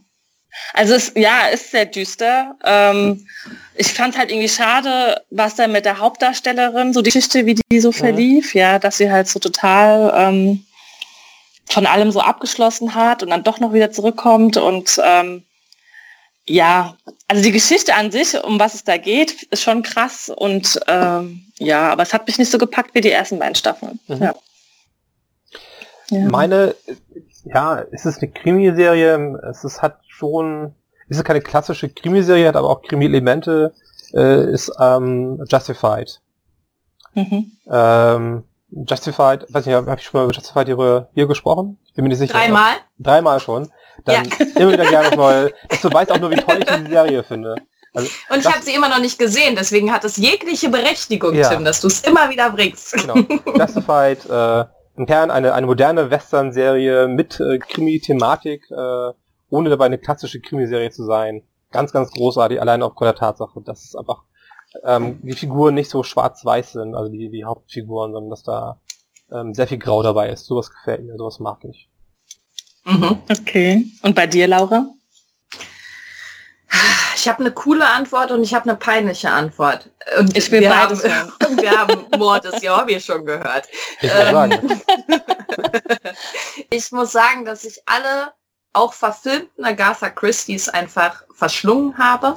Die mhm. sind ähm, bis zu den 80ern. Ab den 80ern waren sie wirklich nicht mehr so gut ähm, in der Verfilmung. Aber ich muss sagen, ja, die alten Poirots mit Ustinov sind wahrscheinlich das Beste, was ich jemals an, an Krimi-Film gesehen habe, irgendwie. Und man sieht sie und man schlendert mit und man überlegt mit und diese ähm, Raffinesse, die heute noch funktioniert, dieses Pathos, was die vor sich hertragen, diese Höflichkeit im, im Unmöglichen irgendwie. Das, vielleicht kriegt es einen deswegen heute sogar noch mehr. Aber ich muss sagen, ja, die alten, vor allem die alten Poirots sind großartig. Ähm, peinlich aber war immer wieder Inspektor Barnaby. Mhm. So, äh, da ist es raus. Ich habe jegliches Inspektor Barnaby Material auf DVD zu Hause. Und das sind immerhin 20 Staffeln oder so. Okay. Ähm, eine ganze Menge. Die gibt schon ewig die Serie. Ja. Und aber nur der alte Barnaby. Also ich finde peinlich, hm? peinlich wäre jetzt Kommissar Rex oder so. Ja. Volksrevier. ja, genau. Ähm, Alarm für Cobra 11. So. Alarm für Cobra 11 oder wie heißt das mit der Hafenkante? Ähm, genau, sowas wäre richtig schlimm. Nein, Inspektor Barnaby. Ich liebe es, äh, mir anderthalb Stunden Dusel zu geben, ohne Sinn und Verstand, die ähm, schöne Häuser, tolle Familien, Inspektor Barnaby mit seiner ähm, Seelenräuberin Frau, äh, Frau Barnaby ist der Todesengel, ich glaube, das habe ich hier schon mal gesagt. Ähm, nee, Barnaby, Tatsache. Dieses alte Motiv des ähm, witzigen, zumindest gewitzten, ob immer witzig sei dahingestellt, aber äh, alten Kommissars mit seinem jungen Helfer, die zusammen irgendwie so, so einen Fall, einen unmöglich scheinenden Fall auflösen müssen, funktioniert für mich wunderbar. Und wenn man dazu noch irgendwie die britische High Society kriegt, nehme ich das mit. Genau. Hast, hast, du denn, wenn du ähm, Agatha Christie Film mag, äh, And There Were None gesehen? Die aktuellere äh, Verfilmung davon von der BBC? Nee. Ist wieder vom letzten Jahr oder von Anfang diesen Jahres. Sind, glaube ich, fünf Folgen, oder drei, fünf Folgen oder so. Mit äh, unter okay. Charles Dance äh, in der Hauptrolle. Ach, Okay, nee, habe ich gar nicht mal, ich habe noch nicht mal was davon gehört. Kann man, kann man gut sehen. Äh, Enter by None, ich glaube, hat auf Deutsch, glaube ich, diesen schönen Titel, mittlerweile hat wahrscheinlich einen anderen Titel, Zehn kleine Negerlein, ist es das? Ich bin nicht sicher, ich glaube, ja. Äh, das heißt aber inzwischen ähm, zehn kleine Indianer oder so, was, was inzwischen auch, auch schon. Was es nicht ja, besser macht. Lass mich mal kurz googeln, weil ja. als ich den alten Film das letzte Mal gucken wollte, hieß der nämlich plötzlich irgendwas mit äh, ich meine, genau, redet mal weiter, ich gucke das ja. mal eben nach. Aber du sagst ja, äh, Peter Ustinov ist generell jemand, den ich auch äh, in vielerlei Rollen immer sehr, sehr gerne gesehen habe. Aber ein sehr sympathischer Mann.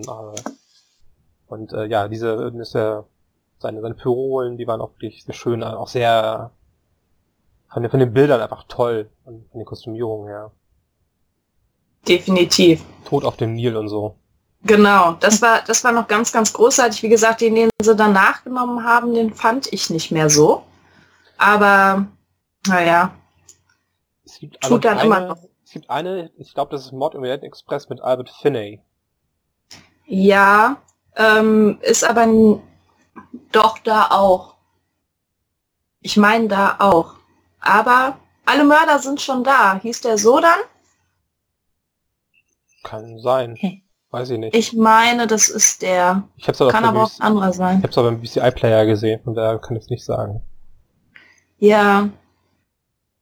Gut, nee, das ist das ist der, nee, aber ich meine, alle Mörder sind schon da, wäre jetzt die neue Version von. Dann ist es aber auch schon wieder ein neuer Titel.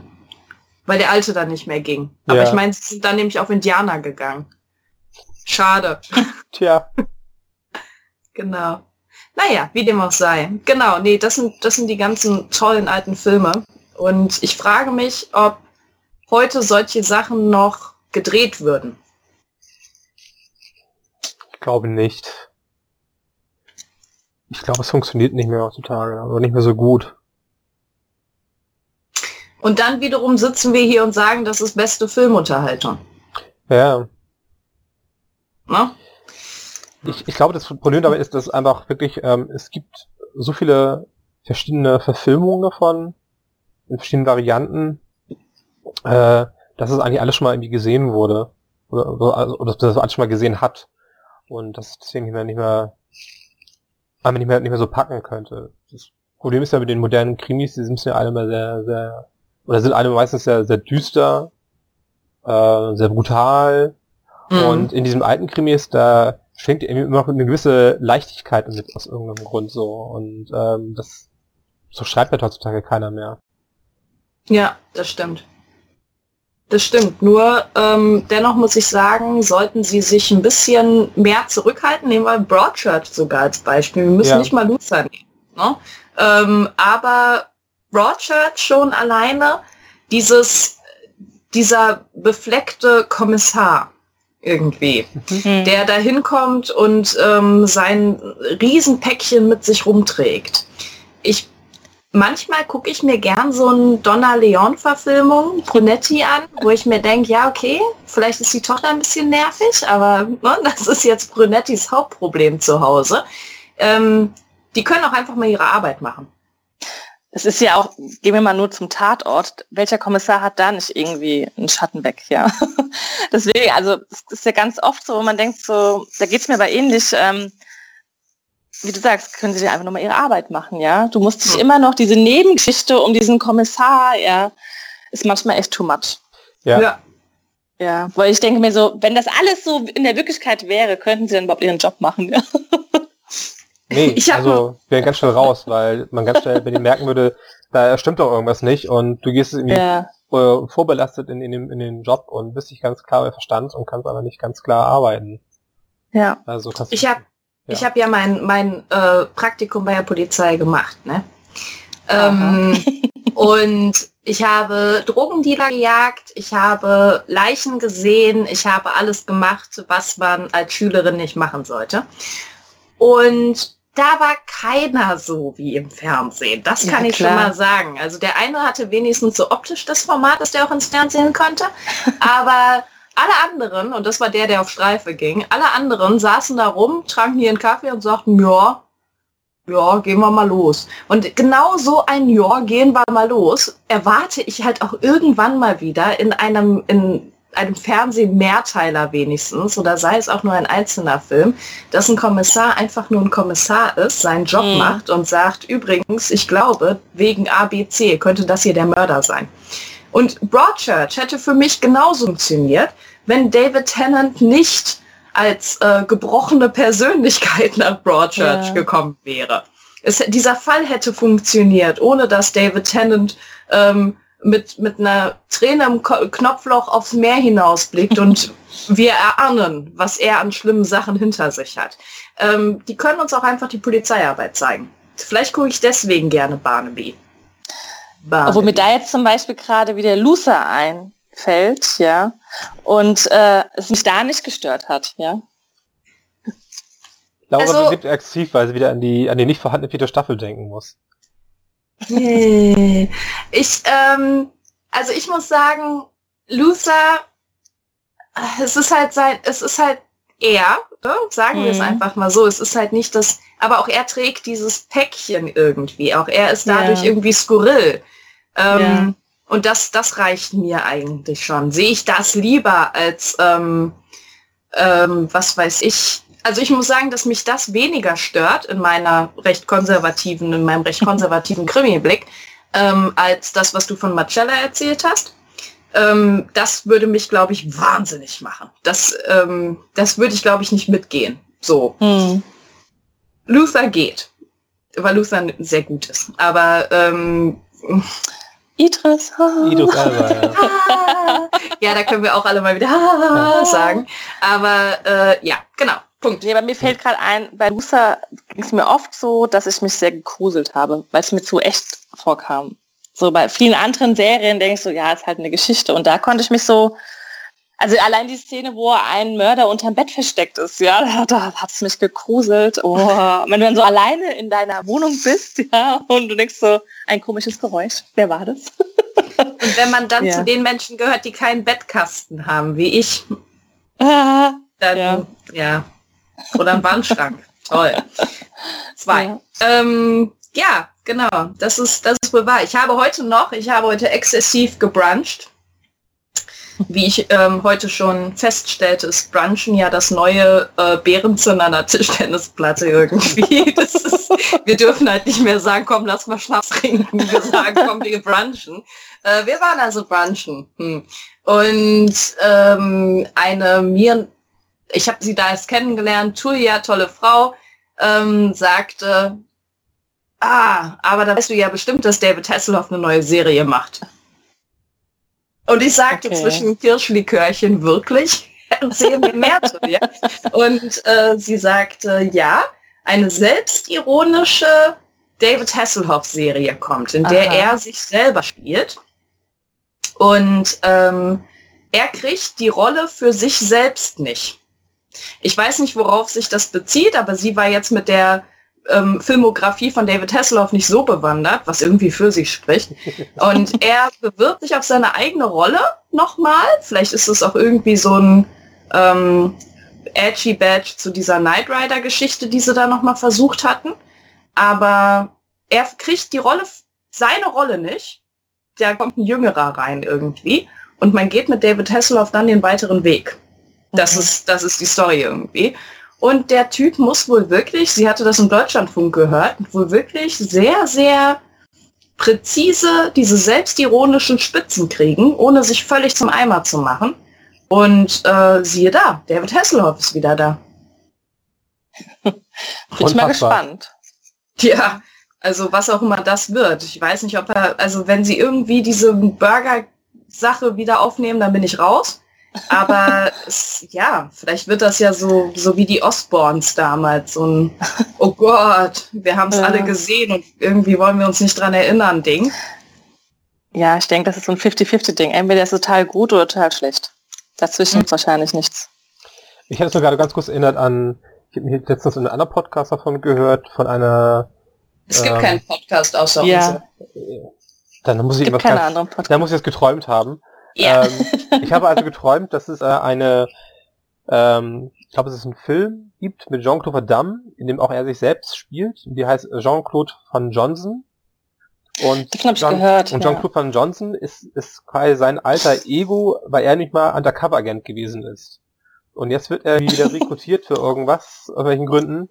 Und das soll wohl auch sehr, muss man, das muss man ein ähnliches Niveau haben wie Independence Day 2, so nach Motto, es ist sowas von Hanebüchen, das ist, das ist schon eigentlich, aber man sich angucken kann und sich dabei irgendwie unterhalten fühlt. Ich, ich habe ein großes imaginäres Schild mit Ich bin dagegen in der Hand. ich, ich bin wirklich dagegen. Auch gegen alles, was du gerade gesagt hast. Das gegen Jean-Claude so Jean Van Damme? Ja, auch. Ich, ich habe nie eine Verbindung zu ihm aufbauen können, bin ich ehrlich. Ja, äh, ich auch nicht. Aber nee. macht er dann auch seinen berühmten Spagat? Das weiß ich nicht. Er dann. Ich Kann der ja, den noch? Ich habe es ja nur, ich hab's ja nur ähm, fantasiert. Also ich habe es ja nicht selber gesehen oder gehört. Deswegen weiß ich nicht. Wie ja, alt ja. ist Jean-Claude Van Damme? Der muss im ähnlichen Alter sein wie David Hasselhoff. Ich schaue hm. nach. Ich schaue nach. Ich weiß nur, es, es gibt einen, einen Film mit ihm, äh, der heißt ähm, ja, JCVD, also quasi, sind quasi seine Initialen. Ähm, nicht nur quasi, es sind seine Initialen, äh, der soll auch sogar relativ gut sein, weil es, äh, wo er auch quasi mehr oder weniger sich, äh, sich selber spielt. Sich selber mhm. als alten, abgehalfterten Action-Star, der mit dem zurechtkommen muss.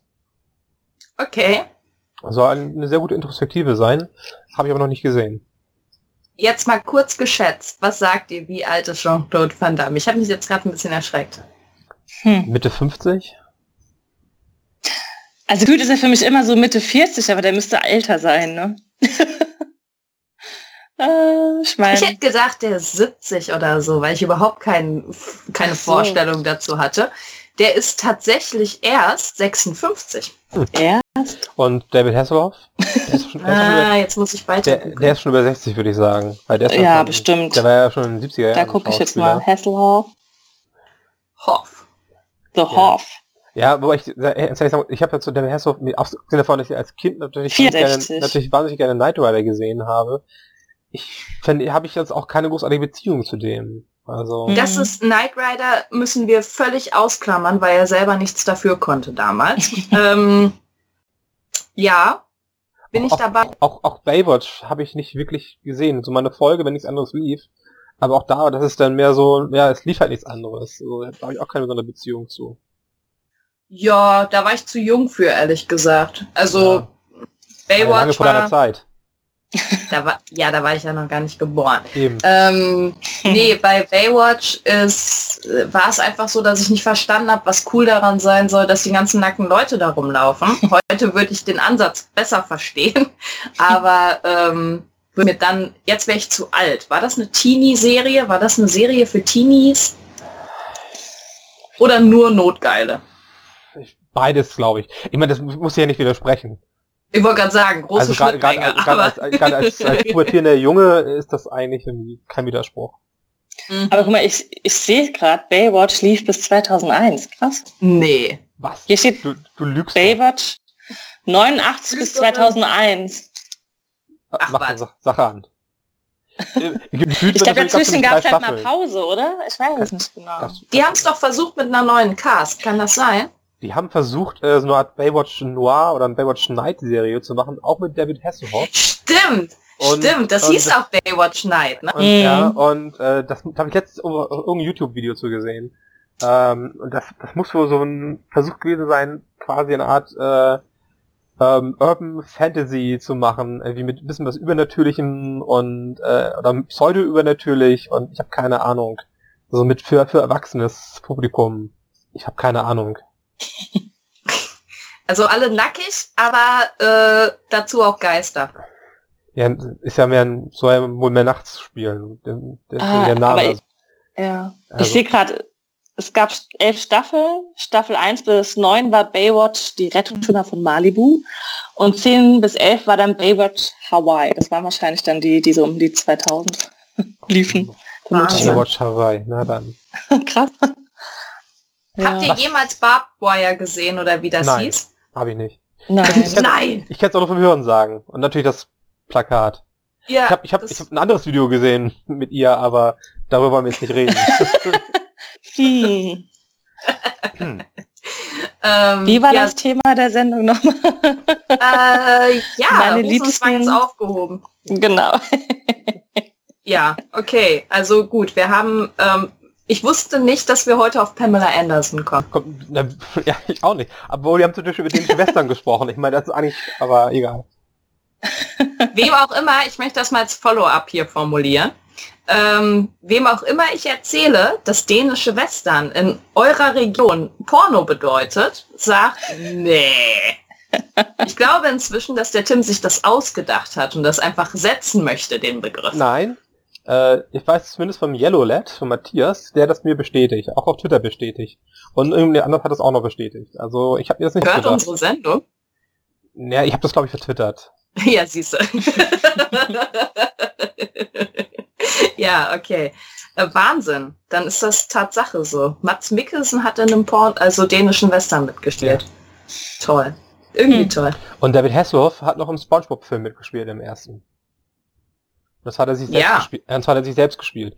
Ich habe den ersten Spongebob-Film im Kino gesehen. Und es war großartig. Hat er da die Stimme für gegeben für irgendwas oder hat er da wirklich Er hat gespielt? sich selbst gespielt, als reale Person. Aha. ja, der erste Spongebob-Film. Ja, ich habe keine Worte, Tim. Also, ähm, außer SpongeBob, Squarepants. Ja.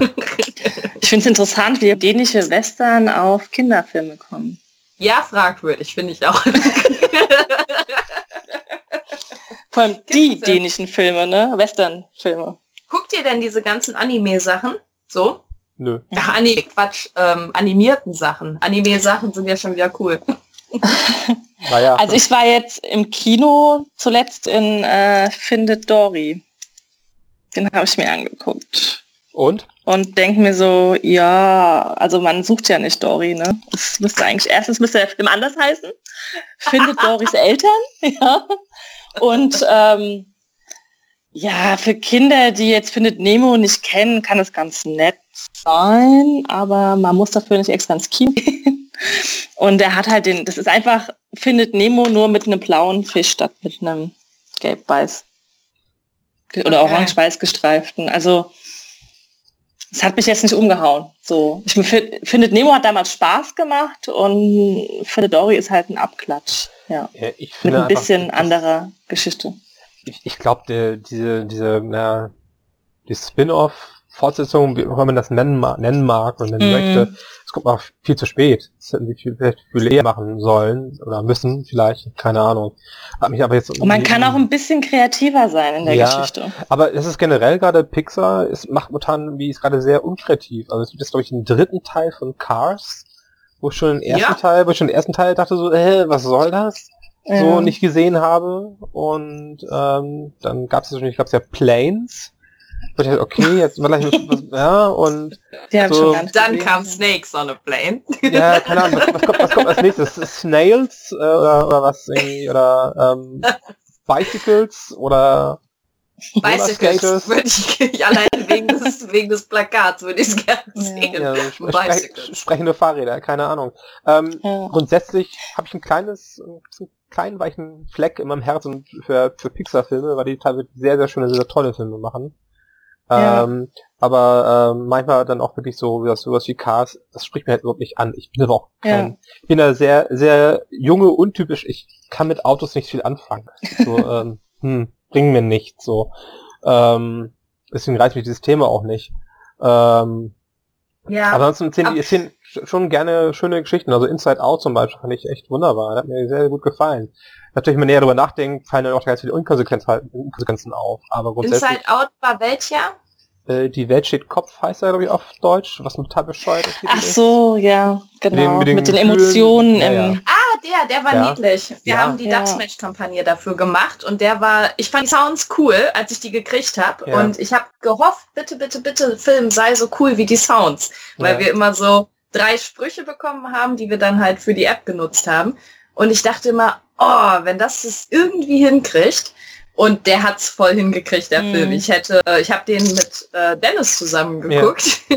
und ich saß da und dachte, ich glaube, ich muss gleich weinen. Ich habe geheult, mehrmals. Und ja, und ich saß da und dachte, ich muss mich jetzt verstecken, falls ich gleich wirklich weinen muss, weil Dennis völlig unberührt da saß und dachte, oh Gott, oh Gott, Chips, Hat er geschlafen oh vielleicht? Nee, das nicht. Aber ich saß da im, im Fernsehsessel und dachte, oh Gott, ich bin wirklich betrübt gerade. Aber ja, der war schön. Aber was haben die denn noch gemacht? Haben die, sie haben Wally gemacht, ne? Wally habe ich auch, ich habe eigentlich durchgeheult im Kino. Ja, so, ungefähr. So, so groß. Oh, ähm, voll. Dann, ja, ich muss aufpassen, dass die, äh, Bugs Life ist, glaube ich, auch von denen. Ja? Ja. Okay. Ähm, dann natürlich Toy Story. Ja, ja, ja. Aber das fand ich nie so. Weil ich den ja. dritten Teil noch nicht gesehen habe, den ersten fand ich schon super. Zweiter aber auch noch okay. Der dritte soll auch richtig gut sein, habe ich ja wieder noch nicht gesehen. Äh, was ist denn noch von Pixar? Ein, Ratatouille. Ratatouille war auch echt super. Ich mochte den auch total. Ja. Hallo, die Ratte, eine, eine, eine Ratte, die ein Gourmetkoch ist. Ich meine, schon dieses, dieses Grundprinzip ist fantastisch. Nein, das Prinzip von der Ratte, die Mehlkoch ist, auf den Titel Ratatouille zu kommen, das ist genial. das ist, das, oh, ist, das ist doch irgendwie, ja, ich spiele ja auch in Frankreich, obwohl Ratatouille eigentlich, na egal. Ähm, ja. Ähm, die Monster AG ist noch von das, Pixar. Das ja, den fand ich schön. Ja. ja die hatten auch noch einen Nachfolger. Wie war das denn? Monster AG und irgendwann kam noch mal auch Monster ein University? Ist er so? Sowas ja. in der Art. Oh, ja. und natürlich, natürlich ab. Ab. Oh Denn, mein Gott. Da hallo? so geweint. Die, die erste Viertelstunde, also wer, wer, wer die Viertelstunde mit trockenen Augen übersteht, der ist tot. Der ist komplett tot. Der, der ist, der ist, der ja, der schon völlig richtig. Aus dem Leben ausgeschieden. Allein, allein diese Anfangssequenz ist in sich schon ein, ein gut, fantastisch abgeschlossener Kurzfilm. Und auch der Rest oh. ähm, ist immer noch schön anzusehen. So. Also ganz im Ernst, ich muss sagen, von vorne bis hinten ist das einer der traurigsten man sagt nicht mehr Zeichentrickfilme, ähm, bunten Filme, die ich je gesehen habe. Animierten Filme. Ja, so ist das, ja, ne? sagt man ja. so, ne? Animationsfilme. Aber ich ja, wehre mich ein bisschen dagegen, weil ich die mhm. anderen mit reinnehmen möchte in diese Aufzählung. Ja. Ähm, es ist so traurig und den Mut zu haben, eine so durch und durch traurige Story zu machen, die dann allerdings auch Kinder ansprechen soll. Mhm. Ich komme da, also ich weiß nicht, was ich gemacht hätte, wenn ich jetzt acht Jahre alt bin. Na gut, dann versteht man es vielleicht nicht. Vielleicht ist das der Schutz ja. des Kindes. Ne? Ja. Mhm. So wie man mit mir in Kaspar war. Mama musste sich mit mir damals Kaspar angucken. Ja. Und ich saß da und sagte, hm, ja, ja, okay, gut, das ist ein Geist. Ja, ich habe es verstanden. Na ja, der kommt schon wieder. Und Mama saß da, Flenn, heul. Das ist ein toller Junge. Ist. Oh mein Gott. Und ich saß da und dachte, wirklich, Mama, weinst du gerade? Und dann kam Space Impact, hieß der so? Mit Elijah Wood? Nee, der hieß nicht so, der hieß Deep Impact. Ja. So hieß Deep der. Impact. Deep Impact. Mama, heul, heul, heul, heul, heul. Ich wieder zu jung, um zu verstehen, worum es da eigentlich gerade geht, was dieser Junge da stemmen muss in dem Moment. Heute würde ich da sitzen und sagen, heul, heul, heul, ja, heul, ja. heul, bei beiden Filmen. Aber ja, ab. Das war äh, ein, ein, also grotesk guter, berührender Animationsfilm. Und man möchte, ich habe zumindest diese Schwelle, dass ich animierten Filmen noch nicht die Tragweite zusprechen möchte. Ich habe die für mich gespeichert als Kinderunterhaltung hm. oder leichte Unterhaltung. Und wenn ich mir Wally angucke, der im Prinzip ja auch in so eine ähnliche Richtung geht und dann wirklich mit einem ganzen Zaun dann, dann ab dazu. Ähm, sie berühren mich, ich nehme es wahr, aber sie sind für mich noch nicht in der gleichen Sparte wie ein äh, gedrehter normaler Film. Hm. Ja, dafür können sie ja Dinge machen, die du einfach so nur der ganz teuren Aufwand äh, äh mit Realdarstellern und realer CGI her machen könntest. Können sie ja machen, zeigen, wie auch immer, ja. ich möchte. Das stimmt schon, nur ähm, vielleicht muss man die Sachen nicht zeigen. Vielleicht muss Story nicht gefunden werden. Hm? Das, also ja. Und das ist, da ist dann wieder die Zielgruppe für mich ähm, mhm. entscheidend. Und da ist die Zielgruppe eben auch eher sieben oder so. Gerade bei, ja. bei Findet Dory. Und überhaupt auch, wenn du Cast dazu nimmst, wenn du ab durch oder wie hieß der, Bugs Life, ähm, das sind so Sachen, die sind, die haben eine sehr klare Unterteilung, was die Kinder-Kinderfilme angeht und was die auch für Erwachsene-Filme angeht. Ja wahrscheinlich ist man, bist du dir auch deswegen so uneins, was, was Cars, Bicycles und Planes angeht. Shoes. Wer weiß, was noch kommt. Was mir halt noch bei diesen animierten Filmen halt gefällt, ist diese Farbenvielfalt, die sie halt bieten können. Ja. Das nicht nur Musik, auch äh, Optik macht für mich viel aus in Filmen. noch alle Haare dran? Ihr habt es gesehen, ne? ja.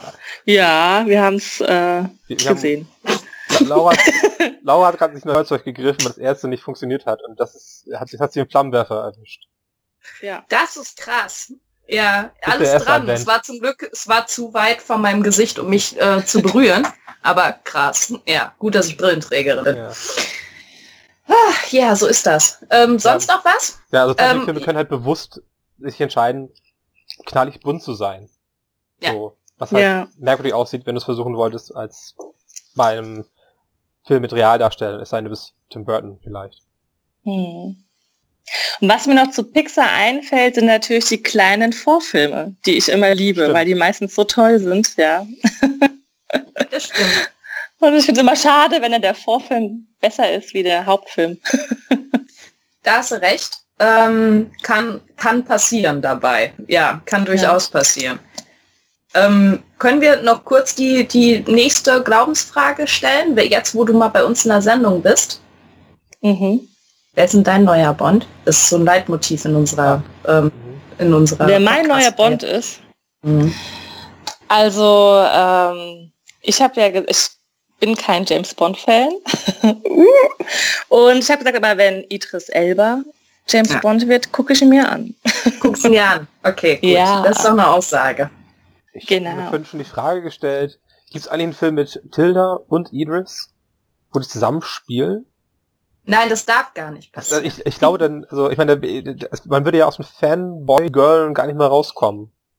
Und man würde, es, ich glaube, es würden die ersten Anträge gestellt werden, dass man Filme heiraten darf. Ja. Was bis jetzt noch nicht passiert ist. Aber, oder? Äh, weiß ich nicht. Bo Anträge weiß ich nicht. Aber es gibt ja einige, die objektophil sind. Ja. Dann gibt es bestimmt noch einige, die irgendwie Filme heiraten möchten. Filmophil. Genau. Ja. Fragen wir mal Jürgen Domian, ob er jemanden hatte, der ihm sowas erzählt hat. Ja. Oder Jürgen. Jürgen wenn One Night in Bangkok abgeschlossen ist, kann ja. äh, Jürgen uns über, über die Heiratsabsichten der Menschen informieren. Ja, okay. Idris. Idris ist natürlich ähm, eine solide Wahl. Ja. Mhm. Eine hotte Wahl. So. Mir ist gerade was eingefallen, was ich letztes gesehen habe. Und ich glaube, wir hatten auch, glaube du hattest darüber schon kurz gesprochen, Laura, und habe ich Crimson Peak gesehen. Ja. Hatten ja. wir, glaube ich, letztes Mal kurz gesprochen. Und mhm. äh, ich glaube, du sagtest sinngemäß, Film sieht toll aus, mit Story müssen wir nicht reden. Ja. Und äh, das kann ich eigentlich genauso bestätigen. kann, kann von mir stammen, ja. Ja, also, weil Story ist mir so, ja, man weiß von vorne raus, von rein eigentlich ganz schnell, worauf es hinausläuft. Genau. Das Ganze über sehr viel Zeit gedehnt und ja. äh, es sind halt tolle Kostüme, das, äh, das sieht toll aus. Ja. Äh, ansonsten wirkt der Film sehr irgendwie unausgegoren in dem, was für ein Genre er eigentlich bedienen möchte, ist so mein Eindruck. So. Ich glaub, Wie hieß der Film nochmal? Ich Crimson Peak von äh, Guillermo del Toro. Okay. Der, also ich glaube, die wussten nicht, in welches Genre sie wollen. Ja. Ich glaube, sie hatten das Glückproblem, dass sie tolles, hippes Cast hatten, was eigentlich eine junge, nicht unbedingt genre-typische Zielgruppe ansprechen wird, so oder so. Ähm, ich glaube, dass so ein Casting immer schon, ähm, sagen wir mal, eine Richtung führt. Wie auch die, was auch die ganze Produktion dann angeht letztendlich. Ja. Ähm, du hast die märchenhaften, die märchenhafte Umgebung und dann hast du auch noch dazu krassen Horrorelemente, die eine große Rolle spielen. Und ich glaube, die haben sich einfach nicht entscheiden wollen, wo die reingehen. Ob die jetzt ähm, neues äh, Sleepy Hollow oder so werden wollen, was so alle Teenies in der Zeit einmal gesehen haben, weil ich meine, hey, sie haben Tom Hiddleston, dann muss, muss, müssen die Teenies bitte auch zahlen. ähm, gleichzeitig aber auch wahnsinnig zurückgezogen, die ganze Produktion. Es wurde ja auch gar nicht so viel Randale darum gemacht. Auch die PR ist gar nicht so krass gewesen.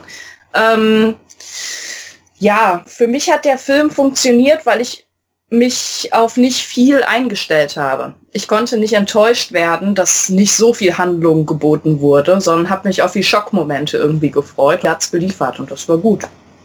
Ja, aber auch primär irgendwie am Anfang, oder? Und dann das lief ja, lief ja immer ganz stark nach. Ja, da hast du recht. Du hast Anfang ist jetzt aber auch schon ein halbes Jahr her, dass ich ihn ja. gesehen habe, deswegen. Du hast halt ja. ganz, quasi im, im Prolog hast du halt auch einen, den ja, Jumpscare. So, ja. ja. mit, mit ihrer, mit ihrer Mutter. So. Genau. Und genau. äh, mit hast glaube ich noch mal irgendwas. Und das war's dann eigentlich. Und dann äh, geht der Film auch gar nicht mehr auf Jumpscares, sondern nur noch auf Atmosphäre und irgendwie das, was da an, übernatürlichen Auftauch ist dann nur dazu da, um die Geschichte voranzutreiben. Ja. Ja, das stimmt. Ähm, aber es ist trotzdem ein guter Film und ich muss sagen, dass, ähm, weil wir ja letzte Woche darüber geredet haben, wie Benedict Cumberbatch sich die Rolle aussucht, mhm. muss ich sagen, dass es Tom Hiddleston ein bisschen raffinierter macht. Ja. So, dass er, der traut sich mehr.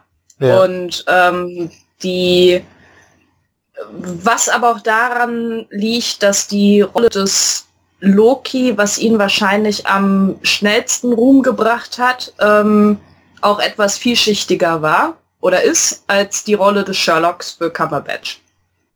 Weil er als Loki auch schön, er kann ein bisschen, bisschen bösartig sein, er kann aber auch sehr verschmitzt, verspielt sein und er kann aber mehr äh, auf, auf natürliche Art und Weise mehr Emotionen abdecken.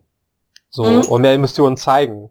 Und genau. dadurch ist er einfach dreidimensionaler als mhm. ähm, Cumberbatch in Holmes, ähm, ja. was einfach eine, eine Rolle oder eine Person Holmes äh, grundsätzlich liegt. Wobei man auch äh, äh, an, an Jeremy Brett äh, wunderbar sehen kann, äh, wie gut man die Rolle von Sherlock Holmes auch mit ganz viel Leben ähm, füllen kann. Das stimmt, das stimmt das stimmt. Eine weitere Serie, die ich auf DVD zu Hause habe.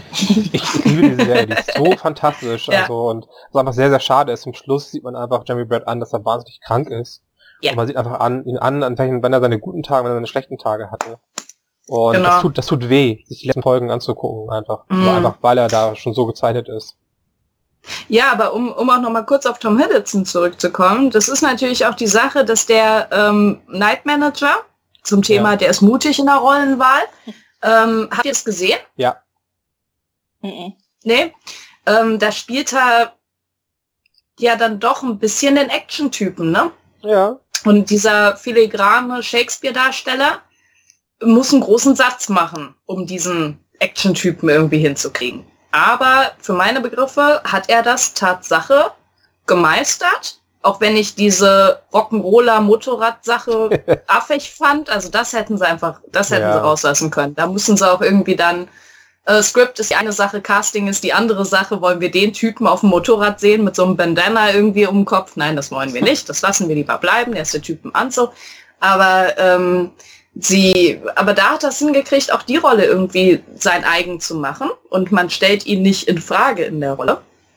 Und ähm, genauso wie Hugh Laurie ja auch großartig war. Fantastisch als, als Antagonist, ja. herrlich. Ja, das ist äh, Hugh Laurie als, als Bösewicht und nicht ähm, lustigen Bösewicht wie ein Haus, sondern als Bösewicht ist äh, grandios gewesen. Ähm, überhaupt eine sehr gute Serie, deswegen war es, glaube ich, auch einfach da irgendwie zu brillieren drin, weil das Skript sehr tief war. Aber ähm, ja, Tom Hiddleston. Tom Hiddleston vielleicht größere Entdeckung als Benedict Cumberbatch.